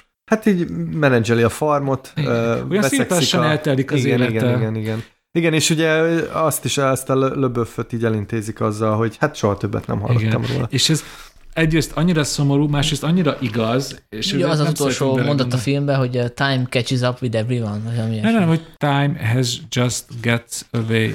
Na látjátok? Time just gets away from us. Ez is olyan mélyen. És magyarul ez hogy van a magyar szinkronban, vagy a Hát magyar az, az idő csak úgy elszökkent Hát az idő el, el, Elíramlik az élet. Igen, az élet. Igen. Igen. A triviaként ugye, amit felírtam, azt már előttétek ezt az oszkáros dolgot, ami még érdekes lehet, ugye ezt is a Roger Deakins fotografálta, és hogy ez volt az utolsó filmje, amit nem digitálisra Igen. készített, tehát ez, ezután áttért a celluloidról a, a digitálisra, illetve egy ilyen quiz kérdés, hogy mi a legnagyobb különbség a John Wayne és a Jeff Bridges kinézete közt. Én tudom. Dénes? Én most csak tippelek, hogy a szemfedő a, a túloldalt van. Ja, persze, tippelt. Tippelt. De én tényleg csak tippeltem, mert gondoltam, hogy valami szembetűnő dolog. Ja, De amúgy csak, hogy milyen, milyen kivételesen jó humora van például, amikor ugye a, Le, a LeBeef és a Russell Cockburn ugye részegen, a, legalábbis a Cockburn részeg, és a LeBeef kb. ilyen teljes értelmet mondani, ilyen célba lövő párbajt vívnak, és akkor, hogy is, ja, és akkor most azt fogod mondani, hogy a, hogy a, hogy a szemeidbe sütött a nap, ó, oh, pardon, a szemedbe. Én Igen, ezek nagyon jók, ja. Ez is olyan, hogy én, leg- én már nem tudom, háromszor, négyszer már biztos láttam ezt a filmet, és még most is. nem, mert nagyon jó humora van a filmnek. Még valami? Hát így, így összefoglalva, hogy, hogy ennek a filmnek ugye az egyik nagy erénye, hogy, hogy, hogy, hogy közönségbarát, akármennyiszer meg lehet nézni, és legtöbbször emiatt is szoktak belekötni, hogy, hogy ez túlsogás, túlságosan is a közönség igényeit elégíti ki, és nem elég koenes. Ő, erre nekem, amit már mondtam, az az érvem, és ezért tartom mégiscsak az egyik legjobb Coen filmnek, mert rájöttek arra, hogy nekik itt egy könyvet kell adaptálni, és nem az ő, ő belső fantáziák, fantáziájukat a, a le, ő, megvalósítani, hogy néha ez is jó filmkészítés, amikor rájössz arra, hogy, hogy nem az a legfontosabb, ami benned van, hanem ami melletted le van írva, és a, ahhoz kell hűnek lenned. És szerintem ez az alázatos hozzáállás, ez szerintem egy nagyon-nagyon-nagyon fontos dolog, hogy így is lehet filmet készíteni. Szóval akkor ez a Kornék Jackie Brownja. Amit Ezt már, már, is, már nagyon sokszor elsütöttük. ne, ne, egyszer is töttem át. Igen? Na, jó. Hát nem tudom, én azt éreztem ebben a filmben, hogy ez egy ilyen örömfilmezés a Koenéknál, tehát hogy uh, hát nagyon nehéz lesz ezt a végső listát összeállítani, hogy, hogy amikor majd a Koenék filmét így rangsoroljuk, mert hogy ez a film is olyan nekem, hogy, hogy nagyon nehéz belekötni, viszont pont emiatt én hozzám azért általában közelebb állnak azok a Coen filmek, amiben meg bele is lehet kötni. Hát ez, ez talán az egyik legáramvonalasabb Coen Igen, film, abszolút, nem? ez té- tényleg az, és... Hát egy, elindul egy, egy vágta, és így vágtázunk, vágtázunk, a végén vége van, aztán... Igen, meg ráadásul ez egy olyan film, hogy én így leültem, hogy elkezdem nézni, és majd befejezem, és így ott ragadtam, mert annyira visszafilm, meg tényleg annyira látványos is egyébként, meg hát tényleg a színészek, ez már beszéltünk többször, hogy fantasztikusak, és, és tényleg el, elröppen ez a a két óra. Ez, ez, ez azt mutatja, hogy a Coennek, hogyha olyan kedvük van, akkor ezt a klasszikus hollywoodi filmkészítést is ma, nagyon magas színvonalon tudják csinálni. Amikor nem kikacsintanak, hanem azt csinálják, amiből egészen addig inkább ő, ő, micsoda hülyét csináltak. Hát azért remélem Marvel filmet nem fognak csinálni. Hát azt én is nagyon remélem. És ja, ja, ja, hát amikor a végső listát állítjuk össze, akkor nekem is fel kell tennem azt a kérdést, hogy most hogy állítsam össze a listát, hogy a, a legjobb Coen film az, a, a, a, ami a legcoenesebb, vagy az a legjobb Coen film, ami í- nekem a legjobban tetszett? Szóval ez így hát ne, nem, nehéz, le- nehéz nem lesz egyszerű, mert most érzem. És akkor a szokásos kulturális ajánlóról se feledkezzünk meg. Nem tudom, készültetek-e valamivel? Mondjuk Zoli, te jöttél a legmesszebbről kezdjettel. Hát eh, mind- mindig elő tudok húzni valamit, akkor, eh, akkor kérdezted az adás elején, akkor pörögjünk ide-vissza, hogy milyen ilyen magyar kulturális élmények értek. Hát de nyilván bementem a érkezésem után a, a Libribe, és csemegéztem kis könyveket, és találtam Mánvárhegyi Rékának az új könyvét, ami nem tudom mennyire új, nekem most új, vázlat valami máshoz, és ezt ajánlanám. Ez nagyon rövid kis könyvecske, négy szál van benne, négy nőnek a, hát ilyen monológszerű cucca, aki ismeri a... Én nagyon szeretem a, az írónőnek a, a Mágnes egy című regényét, ez nagyon hasonló, és van benne egy politikus feleség, egy influencer, egy dűrohamokkal küzdő pedagógus, és most nem is jutott eszembe hirtelen egy, ja, egy, egy írónő, akinek készül a regénye, és nekem nagyon visszaadta ezt a, a hangulatot, amit szeretek az írónőben, úgyhogy ajánlom nektek, 180 oldal, két sör mellett, vagy három sör mellett el lehet olvasni. Hát vagy egy rozébor mellett. Vagy egy rozé. Az lehet, hogy jobban élik a témát. Lehet, igen. És egy gyors filmes vonatkozás, hogy ő az írónő egy novelláját, például Szilágyi Fanni rendező is adaptálta, a Kamaszkor végét, ami szerintem a elmúlt évtized egyik legjobb magyar rövidfilmje, szóval az, akkor azt is ajánlom így pluszba még a Igen, Zoli és ha által. az emlékezetem nem csal, a Kamaszkor vége szerepelt a Torontói Filmfesztivál programjában is, ami azért nagy dolog, úgyhogy akkor itt most visszacsavarodtunk, önmagunkba haraptunk. minden út Torontóba vezet. Igen. Déles, neked valami ajánlód? Igen, én sorozatot szeretnék ajánlani, és akik követik a podcastet, azért tudhatják, hogy a Dénes podcastet ajánl, akkor annak... Sorozatot. Mondjuk a podcastet ajánl, az még nagyobb dolog Azt lenne, igen, mert ez- ugye azt meg nem hallgatok, csak a miénket csinálom. Ö, ö, szóval, hogyha Dénes sorozatot ha ajánl, azért az nagy dolog, mert olyan kevés sorozatot nézek, de ez a Blackbird, ez eléggé elkapott engem, ugye ez egy ilyen true crime minisorozat, Ö, a showrunner Dennis Lehane, ugye őt nem kell bemutatni, na, csomó bűnögyi regénynek a szerzője, Scorsese például az ő regényéből forgatta a Viharszigetet, és most ő írta ezt a 90-es években játszódó, nagyon kemény, hát ilyen börtöndrámát, amit legtöbben éppen a Mindhunterhez hasonlítanak, de a saját lábán is megáll, hogy egy elítélt ö, drogdealernek azt az ajánlatot adja az FBI, hogyha beköltözik a, egy, egy ilyen életfogytiglan, meg sorozatgyilkosoknak, meg tényleg a legaljának fenntartott börtönbe, és ott kihúz pár bizonyítékot a, az elítéltből, akkor a büntetését megszüntették, és hát az erről a kapcsolatról szól hat részen át, és egy, egy rendkívül feszült és egy rendkívül rétegzett karakterdráma.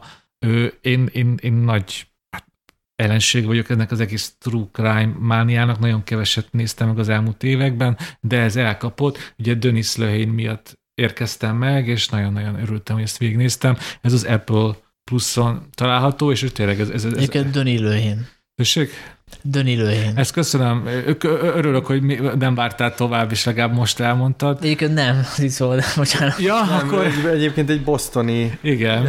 figura, tehát nem, nem Döni, Hát jó. nem Quebeci, mint Villeneuve. De, Bocsánat. de igen, ez egy Hát most bevittél, be, bevittél, bevittél a könnyű volt táncba vinni. Hát igen, igen, igen. Taron, Taron Egerton a főszereplő, hogy akkor még egy nevet mondjak, amit most ki tudtok javítani. Nagyon kemény film. Hát az a, az a Döni, most már tényleg így mondom, Döni Löhén hagyományokat ö, követi, hogy kemény férfiak, kemény bűnesetek, és a kemény férfiak szép lassan rájönnek, hogy hát mégse olyan kemény fából faragták őket, mint ahogy ők azt hitték. Ugye a Öm. bosztoni regényeiből is több kb. erre, erre a tapasztalatra épít. Én a harmadik résznél járok, most az utazás miatt nem néztem tovább, én, én, én is imádom eddig, tehát gondolom, hogy tovább folytatódik ilyen. Ja, és ez nagyon fontos, hogy ugye pár hónapja elhunyt ugye Ray Liotta, és ez az egyik, most nem merem azt mondani, hogy az utolsó szerepe, de az egyik utolsó szerepe, és hát és hát a nagyszerű, na, nagyszerű alakítást nyújt mellékszerepben egy ő, sztrókon átesett ő, korrupt rendőrt, aki mellesleg ugye a főszereplőnek az apja, és hát igazából már csak az ő percei miatt érdemes ezt a sorozatot megnézni. Akkor én is ajánlok valamit. Dénes az elmúlt években annyiszor dicsőítette Skóciát, hogy kénytelen voltam én is megnézni magamnak.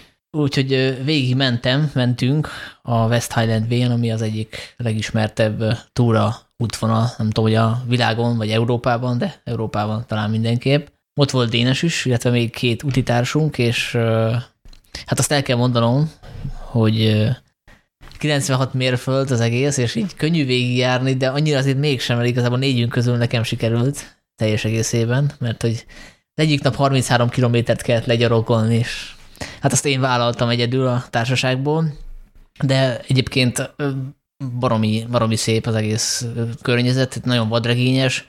Nyilván, hogyha még zuhogott volna az eső végig, akkor lehet, hogy most nem lennének ilyen pozitív benyomásaim, hogy dagasztanom kellett volna a sarat 8-9 napon keresztül, de egy nagyon, nagyon szép idő volt, és, és tényleg elképesztően változatos néha a táj. Tehát volt olyan nap, hogy elindultunk egy ilyen klasszikus erdei ösvényen, aztán mentünk egy ilyen nyakigérő fűben, aztán bejutottunk egy ilyen magasabb hegyes dombos szakaszhoz, a, ugye ez a Lokromonnak az eleje, és aztán végigmentünk egy tópartján, ahol még fürödni se tett tóba, olyan jó, olyan jó volt az idő, szóval tényleg fantasztikus volt, úgyhogy akinek van egy szabad két hete, annak ajánlom ezt a, ezt a túrát.